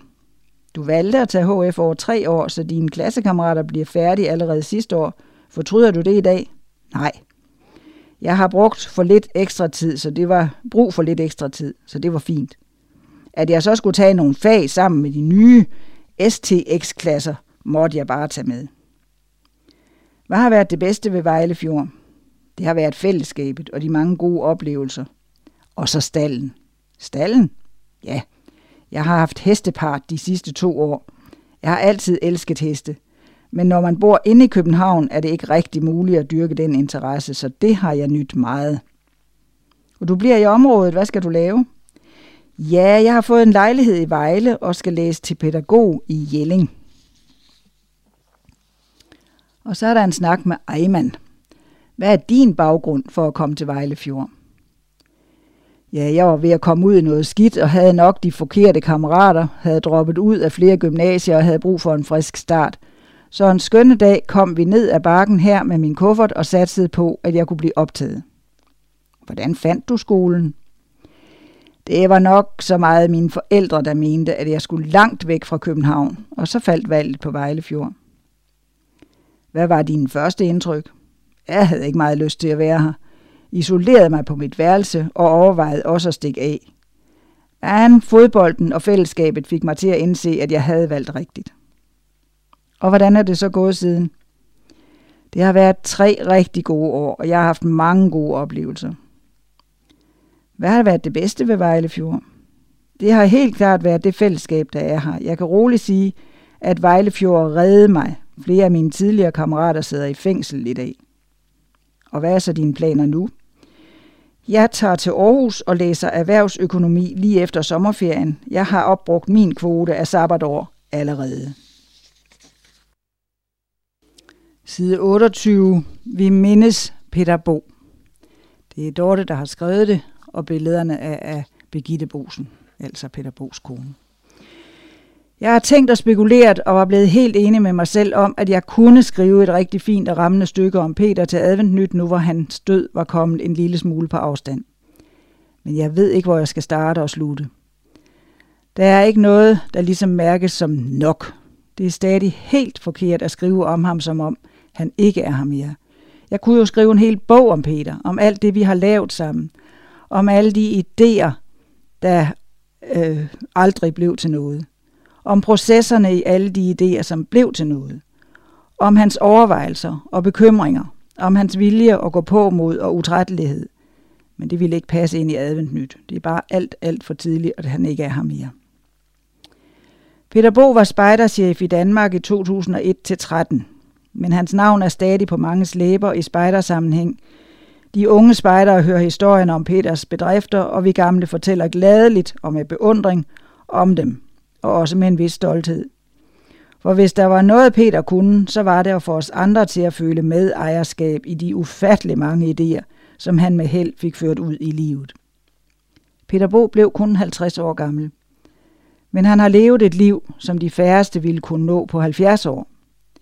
Peter var altid god for en sen aften med bål, iskaffe, pandekager eller afrikahistorier. Mange af jer har fortalt jeres historier om, hvordan Peters utallige idéer har bragt folk sammen. Hvordan hans overtagelsesevne har engageret selv ikke-spejdere i spejderlivet.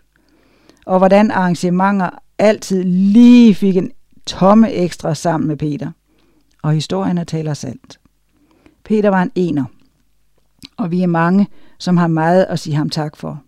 Sabus vil savne Peter, for Peter havde en sjældent set kærlighed for kirkens børn, unge, teenager og spejdere. Tak for alt, og ære være Peters minde. Følgende tekster er uddrag hentet fra Facebook. David Henriksen, som nu er spejderchef, skriver. Jeg var 12 år, da Peter blev spejderchef, og gennem de sidste 20 år har han så enten været min spejderchef i Adventistspejderne, eller TED Pathfinders og Adventures helt op til, at jeg selv blev spejderchef. De sidste syv år husker jeg ham dog mest for alle de lejre, hvor han stadig var til stor inspiration. I vores fælles arbejde har jeg haft fornøjelse af at idéudvikle alt muligt sammen med ham. Peter har på flere måder haft indflydelse på de valg, jeg har truffet i livet, i hvert fald for mit valg om at blive døbt og mit valg af uddannelse. Det var i spejderkorpset, da jeg fandt mit åndelige ståsted, og havde det ikke været for det fællesskab, som han var med til at skabe – er jeg ikke sikker på, at jeg havde fundet mening i at stå i dåbsbassinet på Kamburen i Stævninghus 2006. Desværre endte Peters liv alt for tidligt. Selv har jeg en lang liste af spørgsmål og gøremål i min indre hukommelse, som jeg nu i otte måneder har gået og troet, at jeg skulle tage hul på, når han blev rask igen. Det kom som bekendt aldrig dertil, og jeg må i stedet prøve at spørge nogen, af de mange hundrede mennesker, hvis liv Peter også har haft indflydelse på. Æret være Peter Bos minde, til vi ses igen. Og Per Hogne Hansen skriver, første gang jeg bemærkede Peter Bo, var da vi ankom sent om aftenen til lejrpladsen i Polen på Kamboren i 2002. Han havde sørget for, at der var forberedt noget mad til os og levende lys ned igennem lejren. Det skulle se godt ud, og det gjorde det. Da jeg så det, tænkte jeg, wow, Siden den aften i Polen har jeg sagt wow rigtig mange gange. Det var et af Peter Bos særkender. Arrangementer, hvor der blev sagt wow eller sejt. Peter var enormt inkluderende. Han kendte alle mennesker. Han noterede sig, hvor folk var, hvad folk var gode til. Det lærte han at bruge igennem årene. Hvor mange af os er ikke blevet spurgt, kan du ikke lide? Resultatet har været 20 år med de mest skøre, fascinerende arrangementer. Hvem tænker, at vi da lige kan bruge nogle gamle spær fra Kikhavn til at lave en kæmpe elektrisk fakkel på en kamporet? Eller historien om dengang Peter stillede med en kirkeklokke til et udendørs bryllup. Da vi var på Vestereng i Sverige til et forberedelsesmøde for Nordisk Kamporet, gik vi en tur op på det højeste punkt for at nyde udsigten. Jeg sagde henkastet, at her burde der da være et udkigstårn. Vupti, så stod der et kæmpe tårn. Masterguide Camp Tromsø. Man skal da have et midnatssol-dulighedstegn, og det fik vi. Peter Bo havde en enorm viden. En viden om ting, som vi andre aldrig har drømt om at kunne være brugbare til noget som helst fornuftigt. Men i en stilling som tropsfører, spejderchef eller TED-spejderchef, kunne han bruge al den viden, han havde. Der er ikke mange andre steder, der fagner så bredt som spejderarbejdet. Peter Bo havnede i den helt rigtige stilling. Han kunne bruge alle sine evner og idéer på en god måde, som blev til gavn for så mange mennesker. Peter Bo var også katalysator for venskaber. Han bragte mennesker sammen. Han er årsag til, at jeg har lært mennesker at kende i Rusland, USA, Island, England, Holland, Polen, Tyskland, Sverige, Norge osv. Rigtig mange af de idéer og arrangementer, som Peter stod for, blev til noget, fordi Peter samlede os omkring opgaverne. Sådan oplevede jeg Peter Bo. Og så Flemming Mølgaard skriver, det er med stor sorg, at vi må tage afsked med Peter Bo. Han har betydet meget for mig, og sikkert for mange andre. Han var en af de første, som kontaktede mig og spurgte, om jeg ville med på spejderlejr. Selvom jeg ikke umiddelbart var interesseret, gav han ikke op. Han lyttede til mig og sagde, at spejderlejren bare lige var det sted, jeg havde brug for, hvor man kunne slippe al travlheden og nyde samværet med mange andre unge mennesker. Det blev også til nogle små projekter med burgerbar, hvor vi solgte en spejderburger som et lille reklamestund fra spejderne til årsmødet på Himmerlandsgården. Burgeren var en stor succes. Vi havde købt godt ind, og der var overskud den første aften. Peter Bos tiltag var, at det må vi lave om på, og så blev der købt sodavand og småkager, så alle de unge kunne hygge sig, og det var et par hårde dage, men med Peter Bos opbakning var det fantastisk, og alle kunne lide burgeren. Selvom det var hårdt arbejde, vidste man, at man blev værdsat. På en af de spejderlejre, som jeg efterfølgende var med til, traf jeg min beslutning om at følge Jesus. Jeg lagde også mærke til, at ved min dåb i Aarhus Adventistkirke sad Peter Bo på rækkerne og fulgte med. Det var jeg utrolig glad for at se. Uden hans positive gå på mod, er det ikke til at vide, hvor jeg var i dag. Jeg er ikke i tvivl om, at han blev brugt af Gud til et stort arbejde. Han var til stor inspiration, hvad angår sammenhold og lederskab, en personlighed, man sent vil glemme, ære være Peter Bos mine. Facebooks mindeside. Birgitte har anmodet om at få Peters Facebook-side omdannet til mindeside. Her vil du fortsat kunne skrive dine minder om Peter og læse andres historier og bidrage til en værdifuld arv til de efterladte. Og der er dejlige billeder fra begravelsen og fra Peter Bo på cykel og fra Peter Bo på, ja, det er nok burgerbarn og Peter Bo med familien.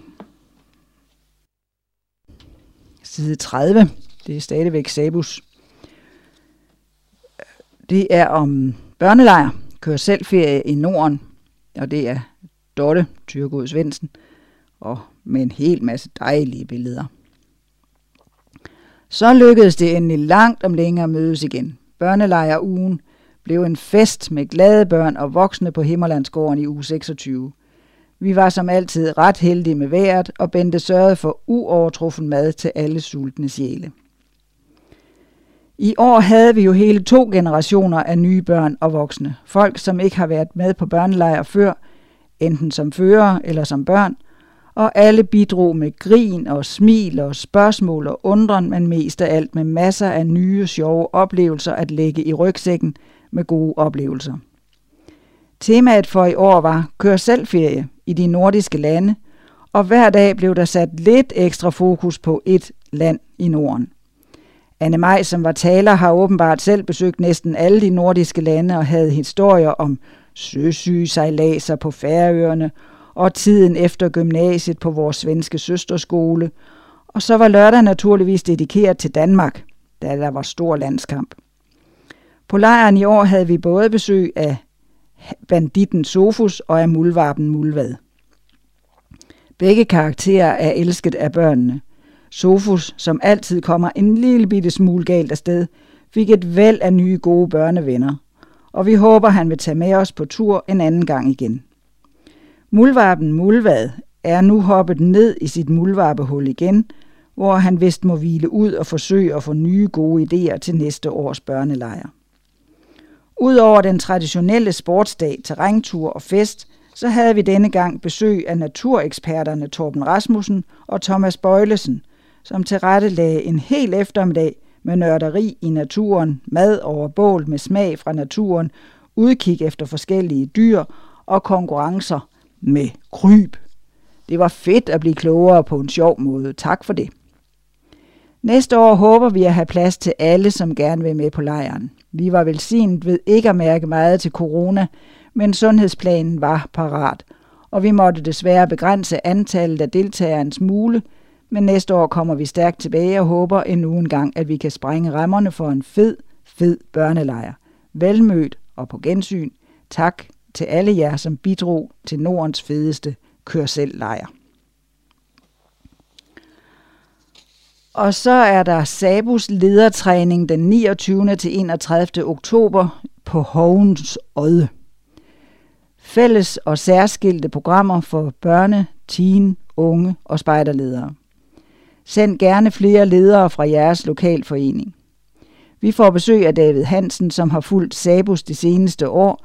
Han guider os i dialogen, hvor vi spørger, hvad er vi som ledere dygtige til, som vi skal gøre mere af? Hvad skal vi fokusere på i fremtiden, hvis vi skal lykkes med vores ambition om et voksende fællesskab? Kom og få idéer og lær at se de muligheder og udfordringer, som I står med hjemme i jeres lokalforening. Mere info og tilmelding på sabus.dk. Og så er der efterårshygge og familietid. Fem dage på Himmerlandsgården med gode oplevelser inde og ude. Andagter, inspiration, legetid, bållugt, kreaværksted og æblekage. 20. til 24. oktober 2021. Vi følger gældende corona-anbefalinger på tidspunktet for lejren. Meld jer gerne til i god tid. Mere info og tilmelding på sabus.dk. Side 32, det er seniorsiderne. Og øh, her den første, det er skrevet Walter Hartmann, redaktør for seniorsiderne i Adventnyt. Lad taknemmelighed blive en del af dit DNA. Forleden faldt jeg på vej til fodterapeut over en kantsten. Resultatet hoftebrud, flækket øjenbryn og en temmelig forslået arm. Nu hjemme igen med fokus på genoptræning, hyppige besøg af plejepersonale og udstyret med blandt andet et gangstativ, min prædikestol, masser af læsestof og omgivet af et væld af blomster. Åbenbart lige, hvad jeg havde brug for. Jeg kan pludselig se, hvor meget jeg har at være taknemmelig for. Godt hjulpet på vej af Michael Kamper, som opfordrer til at afslutte hver dag med et tilbageblik, hvor man noterer sig tre af dagens positive oplevelser. Jeg har nu efterprøvet det, og jeg har fundet ud af, at det gør noget for mig. Jeg mener, at jeg er blevet mere omgængelig, mindre kritisk og mere udholdende. Det er lige som, en, som blevet en del af min DNA. Og jeg er taknemmelig for, at være borger i Danmark med et sundhedssystem, der fungerer og frihed til at tænke, tro og udtrykke sig efter overbevisning. At være et menneske skabt i Guds billede og udrustet med ansvar for min, om, mine omgivelser, både fysisk, socialt og etisk. At tilhøre Adventistkirken i Danmark, hvor jeg siden min ungdom har lært Jesus Kristus at kende som frelser og talsmand – og i vis rige, der er højt til loftet og vidt til væggene. At tilhøre et netværk af venner, der bakker op, træder hjælpende til, hvor det er nødvendigt, og muligt og viser en så grænseløs tillid, at man glemmer aldersforskelle og generationskløfter. At tilhøre en familie, hvor den ene betyder alt for alle, og alle alt for den ene. At have en ægtefælle, der gennem snart 62 år tidligt og sent har vist og viser ømhed, omsorg, kærlighed i sine handlinger. Dagens gode oplevelser, så vidt. Jeg har lige fået fjernet mit kateter. Jeg har fået lov at dele nogle tanker med jer. Om lidt kommer min fodterapeut. Jeg nåede jo aldrig hen til hende. Jeg er bare så taknemmelig. Og så side 33. Ops Seniorforeningen kalder alle venner. Fællesskabsweekend på Severin 12. til 14. november 2021. Nu har vi været snydt for fællesskabet længe nok. Vi indbyder derfor til weekendstævne med god plads til alle. Vi mødes på kursuscenter Severin i Middelfart, et sted, som er kendt og elsket af mange seniorer. Severin er blevet udvidet, men du bør tilmelde dig i god tid, så vi kan reservere plads til alle. Og så kommer der et program her. Ankomst og indkvartering fredag før kl. 17.30. For kl. 18 er der middag med alskens godt fra Severins køkken. Og 19.30 alsang, inspirerende undervisning med videre. Så er der sabbatsprogrammet. Kl. 8.30 er der morgenmad. 9.45 dialogforum med fokus på lov og noget. Kl. 11 gudstjeneste med inspirerende prædiken. Kl. 12.30 frokost. Kl. 15 festligt kagebord.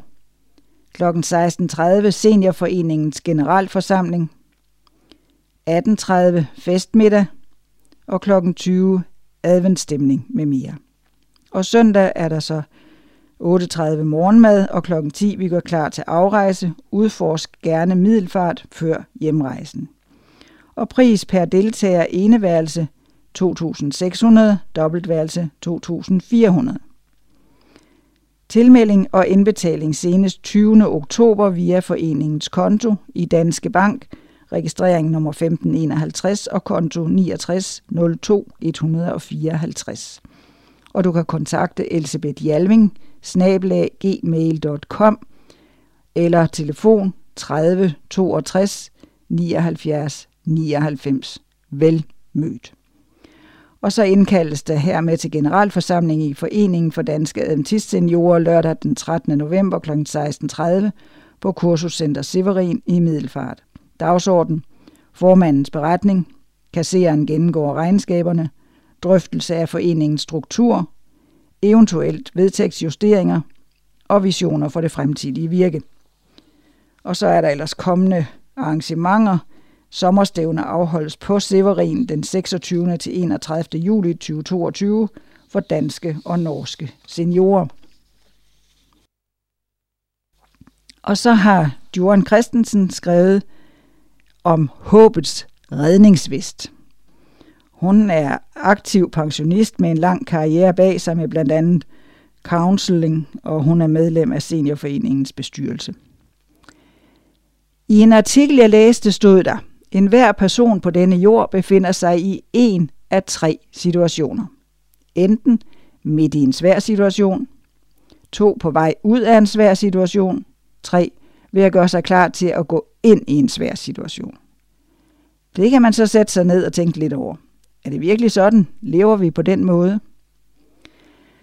At der er mennesker, der lige nu er midt i en meget svær tid, er ganske vist.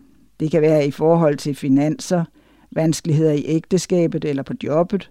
Stress og depression kan indhylde livet i mørke, og det at miste en, man holdt meget af, kan føre til følelsen af ensomhed, tomhed og stor hjertesmerte.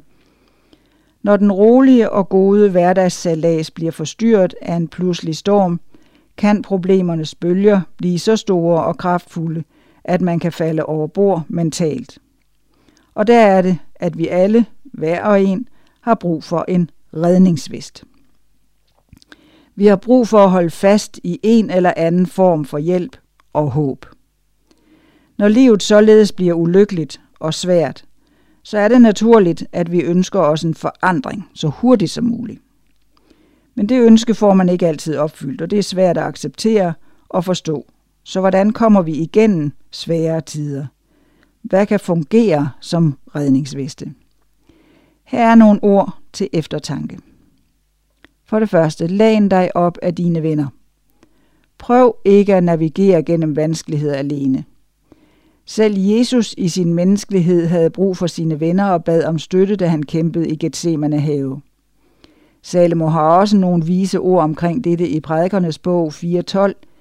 Den, der kæmper alene, er lettere at overvinde end to, der kæmper og forsvarer hinanden. Men tre er endnu bedre, for en træstrenget snor brister ikke så let. Styrke dukker op, når man hjælpes ad. Paulus formaner os, vær med til at bære hinandens byrder. Og for det andet, vær ærlig. Du kan ikke få hjælp, hvis du ikke er ærlig. Gemmer du dig bag en maske af styrke, og jeg klarer det selv, og det ikke er sandt, så bliver ondt bare værre, både for dig selv og dem, der gerne vil støtte og hjælpe dig. Klarsyn gror frem, når man er ærlig over for sig selv og over for andre. Det bliver bedre. Lindring vil komme, er nummer tre.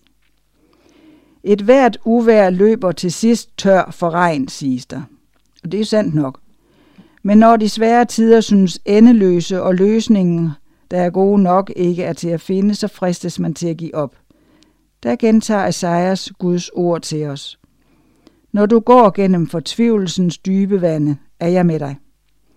Når modgangen skyller ind over dig, skal du ikke drukne i sorg. Når du går gennem prøvelsens ild, skal du ikke brænde op, for flammerne vil ikke skade dig. Jeg er Herren din frelsers, frelser Israels hellige Gud. Og Jeremias minder os om dette, for jeg ved, hvilke planer jeg har for jer, siger Herren. Planer om fred og ikke om ulykke. Planer om fremtid og håb. Jeremias 29, 11. Og for det fjerde, det bliver ikke bedre. Men vent. Sagde du ikke lige, at det bliver bedre? Jo, det sagde jeg. Men realiteten er, at vi lever i en verden, hvor synd har undergravet Guds perfekte plan. En hver af os kunne få en diagnose, hvor behandlingsmuligheder er begrænset og helbredelse ikke sikker, eller den, man elsker, bestemmer sig til at forlade forholdet eller ægteskabet, og ulykker har sat en stopper for mange, en drøm om en strålende karriere eller bare et helt almindeligt liv. Jesus var på det rene med dette for os. Han sagde, der er en tyv, der kommer for at stjæle, dræbe og ødelægge. Det betyder, at vi bliver nødt til at forvente, at dette liv måske vil give os smerte og frustrationer. Så i stedet for at forvente, at alt vil være smukt og godt altid, så må vi se i øjnene og acceptere, at livet aldrig vil blive helt perfekt på denne jord, og dernæst vokse i tillid til Guds løfte om, at det vil det blive, når vi alle flytter til himlens land, til åbenbaringen 21, 1-5. Og for det femte, din sorg kan blive din styrke. Det er set igen og igen, at mennesker, som går igennem dybe tragedier og nederlag, med tiden finder noget, inspiration og helt specielt styrke til at vende deres situation til en mission. Som når en muskel bliver udfordret af tunge vægte, skabes der ny energi og vækst. Som dem, der har fundet vejen ud af en mørk skov på samme måde, ved de, som har været udsat for svære udfordringer, hvor vejen går.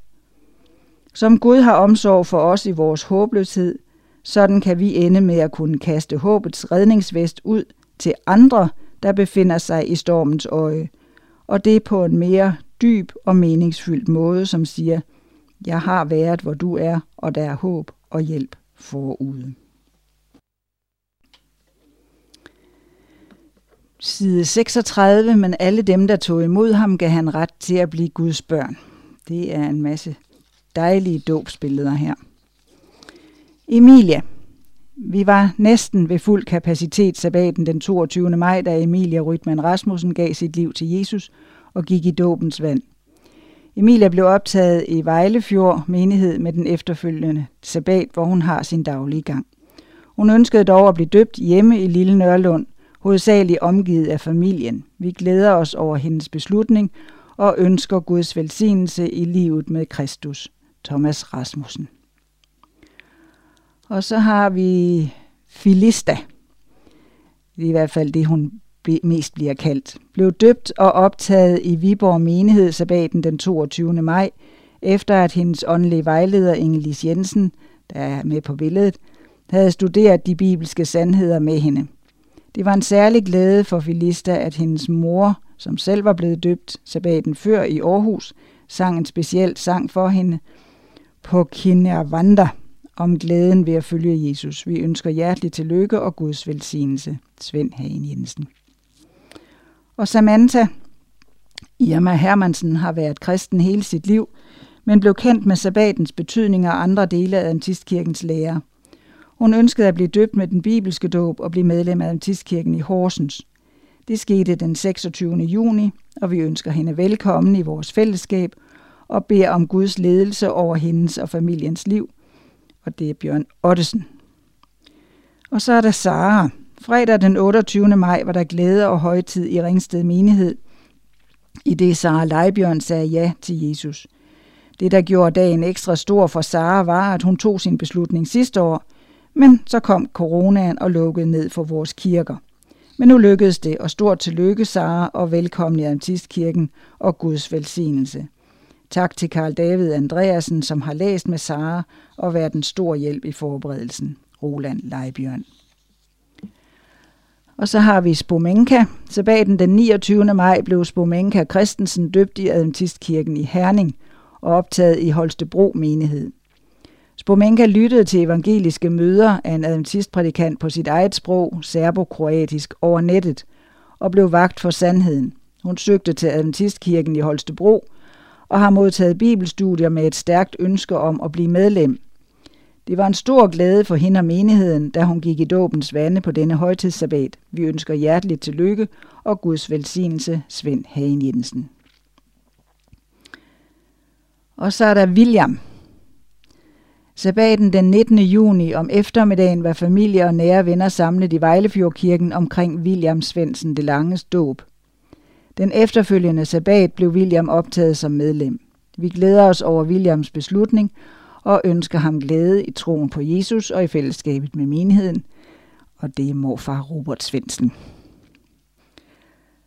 Og Al Gensel, en glad menighed, bød Al Gensel Morales velkommen, da hun blev døbt i Adventistkirken i Holstebro den 26. juni og blev medlem af Guds trofaste familie i Vestjylland.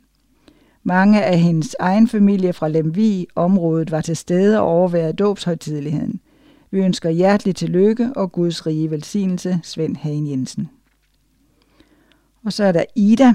Sabbaten den 12. juni var der festgudstjeneste med dåb i Nærum. Ida Ny Frederiksen har længe ønsket at blive døbt, og nu var der endelig plads nok i kirken til familie, venner og menigheden.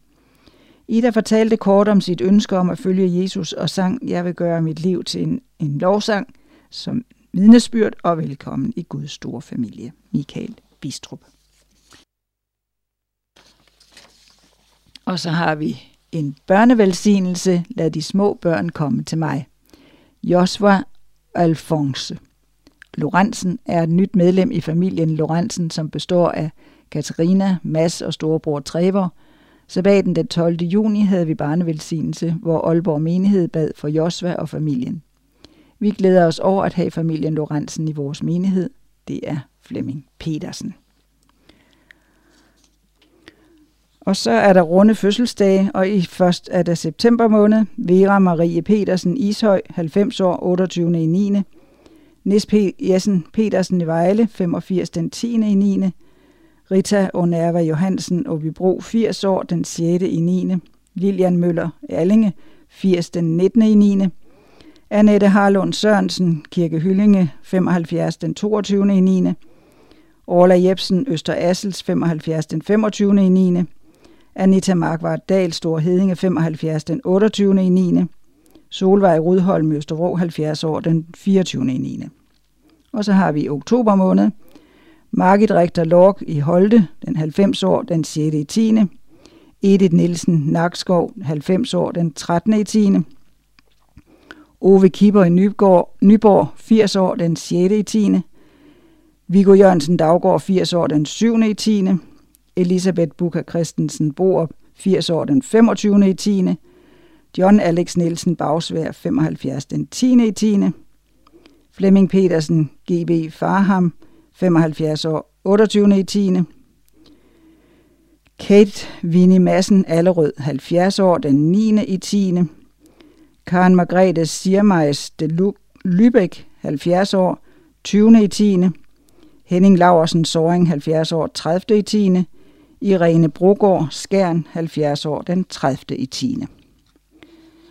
Og så er der en lille reklame her. Del sabbatens velsignelser med andre. Og der er et billede af to sabbatshæfter. De to nye flotte magasiner Sabbat vil snart finde vej også til din menighed. Magasinerne indbyder til at holde pause uden dårlig samvittighed. Pause er ren energi. Første magasin handler om at give ned og prioritere sig selv og familien. Andet magasin tager udgangspunkt i, hvad Bibelen siger om hviledagen. Læs magasinerne og del dem med naboer og venner og bekendte. Udforsk også hjemmesiden sabbat.dk og del dine sabbatsoplevelser under fanen øh, Havelov Min Hviledag. Side 39 arrangementer og annoncer. Inspiration, fordybelse og tro. Book en offentlig mødeserie. Overvejer I at invitere nabolaget til et arrangement i jeres kirke? Der ligger en vifte af korte mødeserier klar til at blive booket. Vi har et katalog over 13 forskellige temaer, for eksempel om familierelationer, hvordan man læser Bibelen, åndelighed, Jesus i det gamle testamente, en personlig koncert, hvem Jesus var, intelligent design og meget mere. Kataloget er sendt til alle præster, så planlæg i menigheden, altså i bestyrelsen, hvilke udadvendte tilbud I kunne tænke jer. Den enkelte menighed aftaler tid med foredragsholderen. Vi håber, dette bliver en god ressource for menighederne. Det er Bjørn Ottesen, leder for evangelisme. Og så er der Creation Sabbath den 23. oktober. It's, it's not just any Sabbath, Creation Sabbath. Og Himmerlandsgården er ikke det samme uden dig. Og arbejdsdage på Himmerlandsgården er ikke det samme uden Peter. Men vi holder alle af Himmerlandsgården, og den trænger til en god omgang kærlig pleje efter godt et års nedlukning. De første dage i efterårsferien den 17. til 20. oktober mødes vi på Himmerlandsgården iført arbejdstøj og går på mod. Der er opgaver for alle hænder, både af håndværksmæssig og husmoderlig art. Ophold og forplejning er gratis. Kom og føl glæden ved at løfte i flok.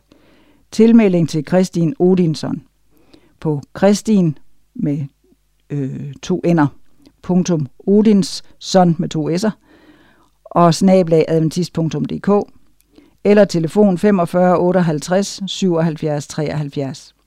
Skal du på familielejr, så kom gerne et par dage i forvejen og være med. Velkommen alle dage, eller blot de dage, du kan. Og så er der en reklame fra Sabus, Mission i dagliglivet, 1830 dag, i dag i Aalborg, fredag og til lørdag, 1. og 2. oktober 2021 med Sam Leonor. Se mere og tilmeld dig på sabus.dk. Side 40, det er en boganmeldelse. Devolution. Og det er skrevet af Michael J. B. En bog om, hvordan den nyeste DNA-forskning udfordrer evolutionsteorien. Det er skrevet af Helge Hoffmann, som er forfatter og oversætter, og har engageret sig i debatten mellem skabelse og evolution. I bogen Devolution argumenterer professor B. for, at den traditionelle evolutionæres mekanisme, tilfældige mutationer efterfulgt af naturlig udvælgelse, slet ikke er i stand til at drive en evolution fra amøbe til menneske. Men at den tværtimod forhindrer en evolution, der overskrider artsgrænserne. Denne umiddelbart forbavsende påstand begrunder B. således. Mutationer, der kan give en organisme en kortsigtet fordel i dens aktuelle omgivelser, men som skader dens tilpasningsmuligheder på længere sigt ved at reducere mængden af information, specificitet i dens genom, er langt mere talrige end mutationer, der giver en organisme langsigtede fordele. Eftersom den naturlige udvælgelse er blind, og ikke kan udvise nogen forudsenhed, vil de på lang sigt skade mutationer, komme, skadelige mutationer komme til at bestemme farten. B eksemplificerer det blandt andet med isbjørnen, som efter alt at dømme har udviklet sig fra den brune bjørn, og derved er blevet i stand til at overleve og formere sig i et arktisk miljø. Denne udvikling er imidlertid udløst af en forringelse af isbjørnens gener. Isbjørnen er derved kommet ind i en evolutionær blindgyde og vil ikke være i stand til senere at udvikle sig til andet og mere end en isbjørn. Evolutionslæren har gennem mange år været en kilde til anfægtelse for mange kristne, og ligefrem har været årsag til, at mennesker faldt fra troen. Derfor er det vigtigt at få den sandhed frem, at der rent videnskabeligt ikke er meget, der tyder på, at evolutionslæren er sand, men at kendskærningerne derimod peger på, at der står en intelligent designer bag livets mangfoldighed. Vi er blot en af det voksne antal forskere, der ud fra vores stærkt forøgede viden på det mikrobiologiske område, konkluderer, at evolutionsteoriens mekanisme ikke er i stand til at forklare livet i alt dets kompleksitet og mangfoldighed. Men at det giver bedre mening at forestille sig en intelligent designer, der står bag de levende væsener. Intelligent design, eller bare ID, er en samlebetegnelse for disse forskere. De fleste intelligent forskere holder sig strengt til det videnskabelige og sætter ikke navn på designeren, men der er intet videnskabeligt til hinder for at identificere ham som den kristne Gud skaber. Devolution om, hvordan den nyeste DNA-forskning udfordrer evolutionsteorien af professor Michael J.B. Origo forlaget i samarbejde med ProRex forlaget og udsalgsprisen af 249. Henvendelse vedrørende køb af bogen. Helge Hoffmann, der øh, kan du finde ham på Kerstin og Helge gmail.com. Side 41. Personen skal lyde, og de døde skal opstå. Irene Solvej Højby sov stille ind på Søndervang den 10. juni ved middagstid. Hun blev 91 år gammel. Øh, Irene kom fra Korsør og tilhørte Slagelse menighed i mange år. Hendes ønske om at flytte menighed til Faxe blev længe udsat på grund af corona og lukket kirke, men hun blev optaget i Faxe sabbaten for inden. Hendes helbred var skrøbeligt på det sidste, og hendes største ønske var, at intet måtte komme imellem hende og Jesus. Hun udtrykte ofte, hvor stor kærlighed Gud viste hende. I dette fandt hun fred. Bisættelsen foregik fra Adventistkirken i Faxe den 21. juni, og hendes ønske var at ligge på Korsør Kirkegård ved siden af sin mand Bjarne. Fred være med hendes minde. Jan Gunnar Vold. Og så har Walter Hartmann skrevet om Oda Nielsen. Oda Ulrika Nielsen sov stille ind fredag den 30. april i sit hjem i Hornsyl. Oda havde sine rødder blandt lørdagsfolket på heden, hvor forældrene Johanne og Anders Markusen drev gården Engholm i Kølkær. Her blev hun født den 9. oktober 1924, men da familien senere slog sig ned i Korshøj ved Vejlefjord, blev hun tidligt en del af Vejlefjord-familien. På Vejlefjord mødte hun Harald Nielsen, som hun giftede sig med i 1949, og siden fulgte fra sted til sted, hvor han virkede som præst eller lærer. Da Oda og Harald vendte tilbage til Vejlefjordskolen i 1956, tilbød Oda en privat pasningsordning for skolens travle lærers og funktionærers børn. Skolens senere børnehave- og SFO-ordning, der holdt til i Vejlefjordkirkens krypt, kan således spore deres begyndelse tilbage til Odas pasningsordning. Et af hendes tidligere børn mindes, at der fandtes intet bedre end at tage Oda ved hånden og bevæge sig ind i den dybe mørke skov. Oda blev alene i 2016 og efterlader sig nu parts fire børn, Bente, Lise, Karin og Jesper, samt en stor flok af børnebørn og oldebørn. Både de og deres venner har nyt godt af Odas gemytlige væsen, for hun gav af sig selv og forstod at give dem en værdifuld ballast på vej mod voksenlivet. Oda blev bisat fra Vejlefjordkirken den 7. maj og venter nu ved Haralds side på, at Jesus ved sit komme også passerer kirkegården i Daggård for at føre mange med sig til Guds rige. Æret være Oda Nielsens minde, Walter Hartmann. Og så har vi Anny Bull. Anny Bull døde 10. maj, 96 år gammel. Hun var født i Frederikssund 10. oktober 1925, men kom senere til Odder som husbestyrerinde hos Karl Bull. Karl havde mistet sin kone og sad tilbage med to børn, og Anny havde selv børn. De blev senere gift og fik sammen yderligere fire børn. Annys vej til adventroen skete dels gennem mandens arbejdskammerat Jessen Hansen og familien Idorn, som drev et gartneri og mindre kursted, det hvide hus, i Odder. Her hjalp Anny til fra tid til anden med forskellige opgaver. Den 30. maj 1953 lod hun sig døbe, forrettet af pastor Hans Jørgen Schans.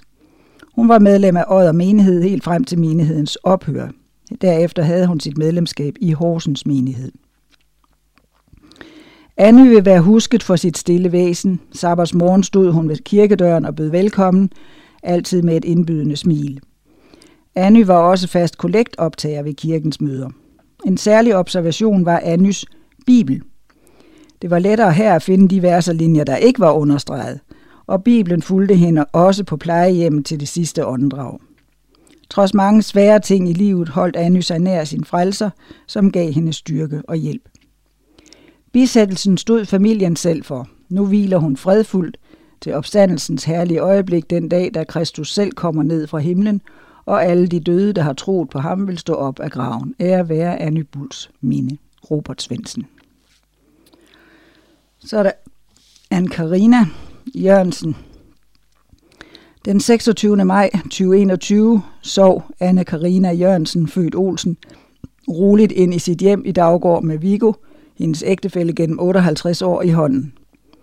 anne Karina blev 81 år. For fem år siden blev et fald og en hofteoperation et vendepunkt, og hendes begyndende demens tog fart. anne Karina blev født den 3. maj 1940 på Harstad sygehus i Nordnorge med bombardementet af byen som lydkulisse. Kort efter flyttede hendes forældre, Clara og Randulf Olsen, til Melbu, hvor hun voksede op med sine to yngre brødre, Ott Henrik og Reiter. Anne Karina blev døbt den 13. juli 1955 på Sommerfryd. Som 17-årig kom Anne Karina til Vejlefjordskolen og gik to år i missionsklasserne. Der fik Viggo et godt øje til den norske skønhed, og han charmerede sig helt ind i hendes hjerte, og der blev han, til hun døde. Det er min kæreste, sagde hun, helt til det sidste. Der blev en del flytteri efter de blev gift i 1963. Esbjerg, Vejlefjord, Roskilde, Vendsyssel, Færøerne, for til sidst at ende ved Vejlefjord i 1985. Da de tre børn, Torsten, Asbjørn og Anne Maj, var små, var Anne Karina hjemmegående, men ellers var det kontor og bogholderi, hun arbejdede med i Vestdansk Konferens på Julesminde Kuranstalt og på Vejlefjordskolen. Gæstfrihed og imødekommenhed og et stort smil var kendetegnende for hendes liv, og hendes stolthed over sine børn, svigerbørn og syv børnebørn kunne ikke skjules. anne Karinas tro på Guds nåde var selvfølgelig, og vi glæder os til et snarligt gensyn. anne Karina blev begravet fra Vejlefjordkirken, hvor hendes bror Reiter Olsen forrettede, og nu hviler hun på Daggård Kirkegård, ærevært min mors minde, Anne Maj Møller.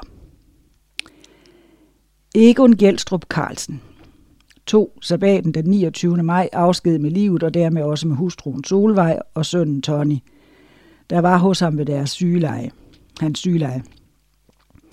Egon nåede en alder af 94 og havde i oktober fejret jernbryllup sammen med Solvej og den nærmeste familie. Egon blev født den 2. oktober 1926 i Hedelund på, i Vendsyssel. Han var den yngste i en børneflok på 12, men mistede allerede som fireårig sin mor. Efter morens død overtog et par ældre søstre pasningen af hjemmet og gjorde det så godt, det, som kunne forventes af et par unge piger. For Egon blev det til syv års skolegang, hvorefter han som 14-årig kom ud at tjene. På den baggrund kan det kun undre, at han udviklede sig til en driftig handelsmand. Egon blev kendt i hele Vendsyssel og var en velkommen gæst, når han besøgte gårdmænd og industrivirksomheder og forretninger for at sælge børster, koste og rengøringsmidler. I sin fritid blev der læst, sunget og deltaget i egens koncertliv, altid sammen med Solvej, født Stahl, som han forelskede sig i på Vejlefjord og førte til Vendsyssel i 1950. Gennem alle årene var de stabile og generøse støtter i Østervrå menighed, for du skal behandle din næste på samme måde, som du selv ønsker at blive behandlet, var Egons livsfilosofi. På den baggrund kom både JAK-bevægelsen, KLF, kirke og medie, samt flere lokale aktiviteter til at nyde godt af Egons lange og indflydelsesrige indsats. Den 4. juni deltog en stor skare af familie, menighedsfælder og venner i begravelsen, der foregik fra Østerbro Adventistkirke med efterfølgende jordfæstelse på Tors Kirkegård. Ære være Egon Carlsens mine, Walter Hartmann. Og så er der Ernst Hilt. Ernst Hilt fra Nykøbing Falster som menighed døde i sit hjem i Gentofte den 4. juli 2021. Han var født den 17. april i 1940 og blev således 81 år. Ernst Hils voksede op med fire, voksede op med fire søskende hos forældrene Esther og Jørgen Jensen i Toreby på Østlolland. Her lærte han landmandslivet at kende, i det hele familien var med på arbejdsholdet. Arbejdsomhed kendetegnede Ernst hele livet. Han blev gift med Lis Christensen, og de slog sig ned i Lågerup på Lolland, hvor de gennem mange år drev landbrug. I 1982 flyttede de fra gården, og Ernst fik arbejde som stenhugger i Nykøbing. Her viste Ernst både dygtigt håndværk og kunstneriske evner i mange krævende arbejder. Han fik betroet blandt andet på Kunstmuseet Luciana i Humlebæk og Nationalbanken i København. I Nykøbing var Ernst Hilt gennem mange år menighedens forstander, et værv, som samlede stor respekt om ham både gennem hans personlige egenskaber og hans kristne overbevisning. For syv år siden blev Ernst ramt af en hjerneblødning, som bræt ramte et ellers så stærkt og aktivt liv. Nu var Ernst afhængig af familiens og hjælperes pleje, men hans ro og værdighed var i behold, og hans gudstro blev nu ikke mere udtrykt i ord, men i en afklaret og tillidsfuld ro. I mindet om hans tro sang vi ved afskeden, jeg ved, at min genløser lever. Ernst overleves af Lis, sønnerne Kenneth og Glenn, og deres familie er at være Ernst Hils minde, Karl David Andreasen. Og så er der Peter Bo Bosen. Efter et langt, ubarmhjertigt og opslidende sygdomsforløb de sidste ni måneder, kunne Peter Bo Bosens hjerte ikke mere. Han døde den 8. juli efter en infektion sidste oktober havde ødelagt dele af hans hjerte. Peter blev født i 1970 og voksede op uden for Randers med sin mor Kamma og søster Karin. Han var en omsorgsfuld storebror, der altid forsvarede lille søster i skolegården på Aarhus Privatskole. Peter uddannede sig til tømrer, bygningskonstruktør og konduktør. Og nåede endda et par år i Afrika med ansvar for skolebyggeri for Adra, inden han i 2001 blev ansat som spejderchef for Adventistkirkens spejderkorps og fik lov at bære den røde fløjtesnor. Her var Peter i sit rette element, hvor kreativiteten fik lov at blomstre på lejre, ture med oplevelser for børn og unge, og han havde en enestående evne til at involvere folk omkring sig og få dem til at føle sig værdifulde. Han var idémanden, der altid havde øje for den detalje, som løftede det gode til det eventyrlige, og man var altid begejstret for at være med i hans projekter. I 2016 blev Peter spejderchef i den transeuropæiske division, hvor hans smittende begejstring for naturen og friluftslivet nåede ud til et langt større netværk. I over 20 år har Peter begejstret hundredvis af unge, og få andre har haft så stor indflydelse på kirkens arbejde for børn og unge som Peter. Knap 400 tog afsked med ham ved en højtidelig friluftbegravelse på Vejlefjordskolen. Peters hjerte hviler nu til opstandelsens morgen, men han efterlader sig sin kone Begitte og søn Liam, sin mor og tre søskende. Æret være Peter Bo's minde, Thomas Møller.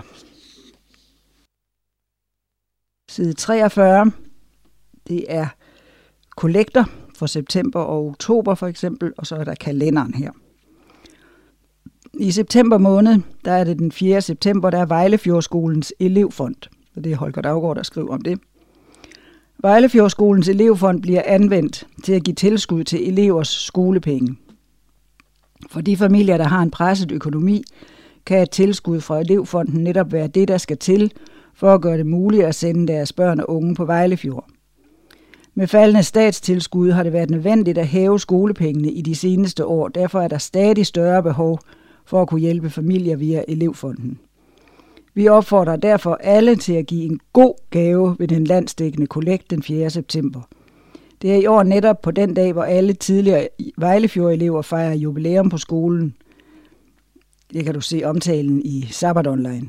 Du kan også hjælpe resten af året ved at indbetale et frivilligt beløb til skolens konto 9521, øh, som er registreringsnummeret, og så 411 123 0 og 2934, eller via MobilePay 40 523. I begge tilfælde mærket elevfond. På forhånd tak. Og så har Jens Vesterager skrevet om kollekten i oktober måned, og det er Adra Danmarks katastrofefond. En gang om året samler menighederne ind til katastrofefonden, således også i år den 2. oktober. Når menighederne hvert år samler ind til fordel for katastrofefonden, bliver pengene til velsignelse for medmennesker, der eksempelvis mangler rent vand, mad, husly eller hjælp til at undgå smitte fra dødbringende virer. Senest sendte Adra Danmark penge afsted til Goma i det østlige DR Kongo, hvor et vulkanudbrud har sendt tusinder på flugt fra deres hjem.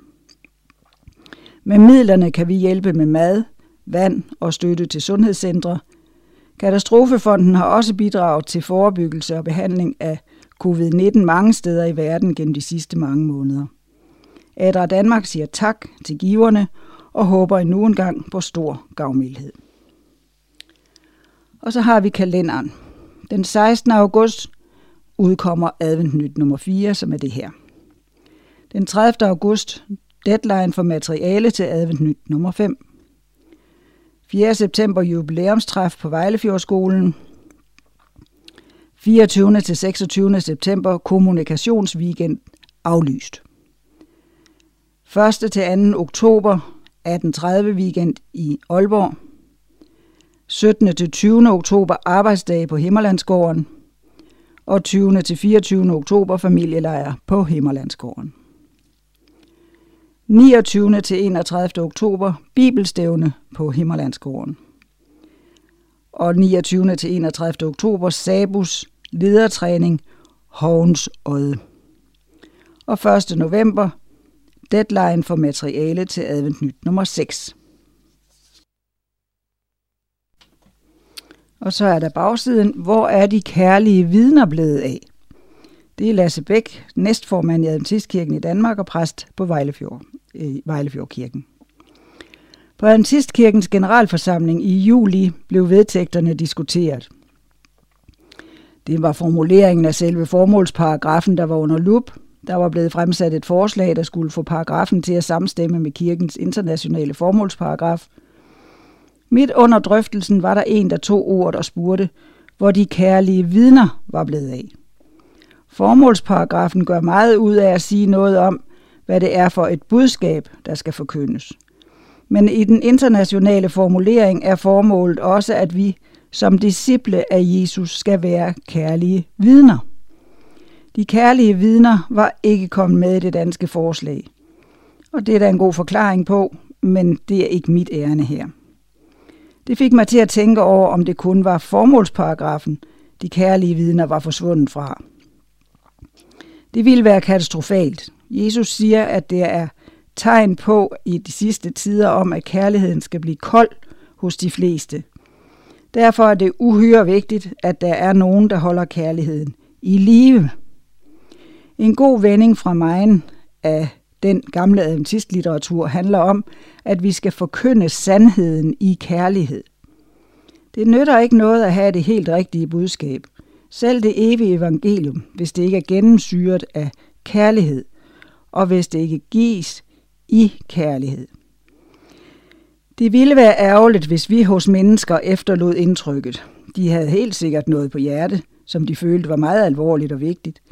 De gjorde uden tvivl en ihærdig indsats for at formidle det, de troede på, og for at overbevise andre om det. De var helt sikkert meget gudhengivende. Men hvor var kærligheden i det hele? Må Helligånden fylde os med den vigtigste frugt, kærlighed. Må det ikke være sådan, at man efter al vores møje og besvær spørger forgæves, hvor var de kærlige vidner blevet af?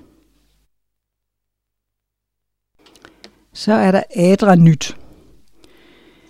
Og her er et idékatalog til frivillige fundraiser. Tak til jer, som år efter år trofast har samlet ind til hjælpeaktion. Og tak til jer, der for første gang kaster jer ud i at støtte Adventistkirkens årlige indsamling til fordel for Adra Danmarks hjælpeaktion. Uanset dit udgangspunkt, så sætter vi i Adra Danmark stor pris på dit ønske om at give af din tid og kreativitet, på din intention om at hjælpe andre i nød og på din støtte til dem, der kæmper for retfærdighed og ligeværd. Din gavmildhed med tid og penge kan gøre, at mennesker får mulighed for at komme ud af fattigdom, kan få en ny tilværelse efter for eksempel krig, og kan genfinde den værdighed, vi alle er skabt med i Guds billede. Dette idékatalog skal bidrage til at videreudvikle på Adventistkirkens indsamlinger teater- og hjælpearbejde. Her er lidt for enhver smag og til forskellige aldersgrupper. Generelt lægger eksemplerne op til samarbejde venner imellem, at stå sammen om at hjælpe mennesker i nød er sjovere og mere motiverende end at kæmpe alene. I kan sikkert selv tilføje endnu flere indsamlingsidéer. Sammen kan I og vi fortsat være med til at gøre en forskel i fattige og udsatte menneskers liv. God fornøjelse og tak. Med venlig hilsen, Jens Vesterager, generalsekretær i Adra Danmark. Og formålet Hjælpeaktion redder liv. Midlerne fra Hjælpeaktion giver Adra mulighed for at reagere hurtigt på akut opståede kriser i verden. Læs mere på www.hjælpeaktion.dk og støt via MobilePay 86080. Og så er der nogle fundraising-idéer. Fejring. Inviter til fødselsdag, eksamensfest, jubilæum eller anden, der er værd at fejre, og bed om donationer til hjælpeaktion i stedet for gaver. Kør eller løb for adre. Arranger en sportsbegivenhed og bed om deltagergebyr, eller lad deltagerne tegne sponsorater, som støtter per gået, løbet, cyklet kilometer. Doner alle indtægterne til hjælpeaktion. Støttekoncert. Stem dine strenge eller tangenter og inddrag ligesindede musikalske venner og inviter bekendte og familie til jeres koncert, eventuelt i en have. Tag entré og giv publikum mulighed for at donere undervejs. Boligudlejning. Måske ligger dit hus eller lejlighed tæt på havet, smuk natur eller spændende turistattraktioner. Lej boligen ud, mens du selv er væk en weekend eller en sommerferie. Salg af brugte ting – selv dit brugte tøj, legetøj, køkkenudstyr og andre funktionelle genstande fra din garage, fra bagsmækken af din bil eller fra en stand på et loppemarked. Auktion. En persons uønskede genstande kan blive en andens gevinst. Arranger en auktion over dine egne og venners brugte ting samt over produkter doneret af det lokale erhvervsliv. Begivenheden kan både foregå online og ved fysisk fremmøde, eventuelt udendørs. Det kan også være en foredragsaften. Perfekt til en kvindegruppe eller blot en samling gode veninder. Lav en aftale med en gavmild oplægsholder og sælg billetter til en spændende og horisontudvidende caféaften i for eksempel kirken. Server kaffe og kage undervejs og doner indtægten. Kagebord. Hvis du elsker at bage, hvorfor så ikke samle andre med samme interesse for at arrangere salg af eksklusivt bagværk og kager? Inviter nabolaget til at nyde ved at yde til fattige og udsatte i syd. Og det kunne også være en bilvask. At rengøre andres biler indvendigt og udvendigt er en effektiv måde at indsamle penge på i dit eller i din kirkes nabolag. Slå dig eventuelt sammen med andre frivillige og etablere et vaskeområde på kirkens parkeringsplads. Fortæl om jeres service på Facebook og læg sædler i postkasserne. Det kunne også være madkurser – Mad, mad, fantastisk mad. Afhold madkurser for mindre grupper. Der er stor efterspørgsel på vegetarisk inspiration. Tag gebyr for deltagelse og del dine bedste opskrifter og køkkenfærdigheder med andre madglade. Gør det selv workshop. Er du særlig færm til at kreere eller bygge noget med dine hænder, kan du lære det videre til andre. Organiser en workshop, inviter venner eller naboer – og tage deltagergebyr. Karaoke. Sælg billetter til en gala karaoke sangkonkurrence i din kirke, på din skole, gymnasium eller studiested. Inddel eventuelt konkurrencen i genre, så de syngende deltagere kan udfolde deres forskellige talenter. Her præmier klar. Temamiddag. En temamiddag kan give smil på læberne og tænde op under kreativiteten blandt venner og familiemedlemmer. Emnet kunne være en historisk periode, en fremmed kultur eller en farve.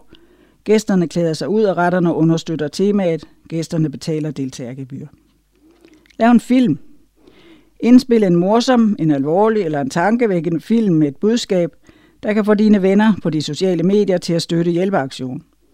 Opret en indsamling på øh, https dk.betternow.org og indsæt linket i opslag på den platform, hvor du vælger at vise filmen. Hold foto- eller kunstudstilling. Kender du dygtige fotografer, tegnere og malere, eller er du selv færm med et kamera, en pensel eller en klump ler? Samle penge ind ved at åbne en udstilling med kunstværker. Tag entré og hold auktion over værkerne. Det kunne også være en spilleaften. Mange elsker at være sammen med andre om kort eller brætspil. Beslut dig for, om du vil inddele de entrébetalende gæster i hold, eller om folk skal spille mod hinanden individuelt. Lån spil på biblioteket. At lægge kæmpe puslespil kan eventuelt også være en aktivitet. Ha' et par præmier klar og sælg enkelt mad, snack og drikkevarer i løbet af aftenen.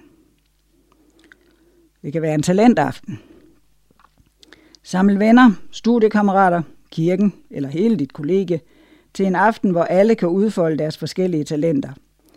De tre mest overbevisende artister vinder præmier, og publikum får sig en underholdende aften, samtidig med, at alle har bidraget til hjælpeaktionen via billetprisen.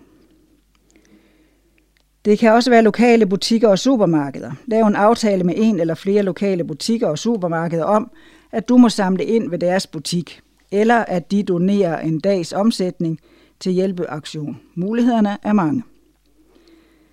Og de siger tak til Adra Australien for oplæg og illustrationer til denne udgivelse. Hvordan gør din støtte en forskel? Adra Danmark sender de indsamlede midler derhen, hvor de gør størst nytte. Vidste du for eksempel, at i Sydsudan går omkring 70 procent af piger i folkeskolealderen ikke i skole? Og en tredjedel bliver mødre allerede som teenager. Din støtte kan for eksempel hjælpe piger med at komme i skole og forebygge, at de bliver gravide i en alt for ung alder. En færdiggjort skoleuddannelse højner pigers livsmuligheder. I Yemen lever omkring 3,3 millioner mennesker som flygtninge, hvoraf to tredjedel er kvinder og børn. Flygtninge er særligt udsatte, og kvinder og børn er i stor risiko for at blive ofre for overgreb. Din indsats i hjælpeaktion kan for eksempel blive brugt til at forebygge vold mod kvinder og børn i Yemen. Krigen i Syrien har ødelagt over halvdelen af alle hospitaler og sundhedsklinikker. Mange skoler er bombet i stykker, og over 8 millioner mennesker har ikke adgang til rent drikkevand. Din hjælp i hjælpeaktion kan for eksempel støtte op om istandsættelse af skoler, sundhedsklinikker og drikkevandsforsyninger i Syrien – til gavn for landets hjemvendte flygtninge og internt fordrevne. Bestil gerne hjælpeaktionsfolderen til uddeling. Kontakt os på e-mail info eller ring 45 58 77 00. Sælg gerne fotos fra din eller jeres event til info hvis vi må dele billeder på Facebook. På den måde kan vi sammen inspirere andre til at samle ind til hjælpeaktion. Det er en god idé at kontakte den lokale avis og få dem til at skrive en artikel om dit arrangement. Det hjælper vi gerne med. Og så kan du også blive medlem af www.adra.dk-medlem. Som medlem af Adra Danmark er du med til at give udsatte mennesker i fattige lande et værdigt og bedre liv. Dit medlemskab er med til at sikre vores berettigelse som en stor dansk hjælpeorganisation. Et medlemskab koster 200 kroner årligt. Hvis du er under 18, så er det kun 100 kroner.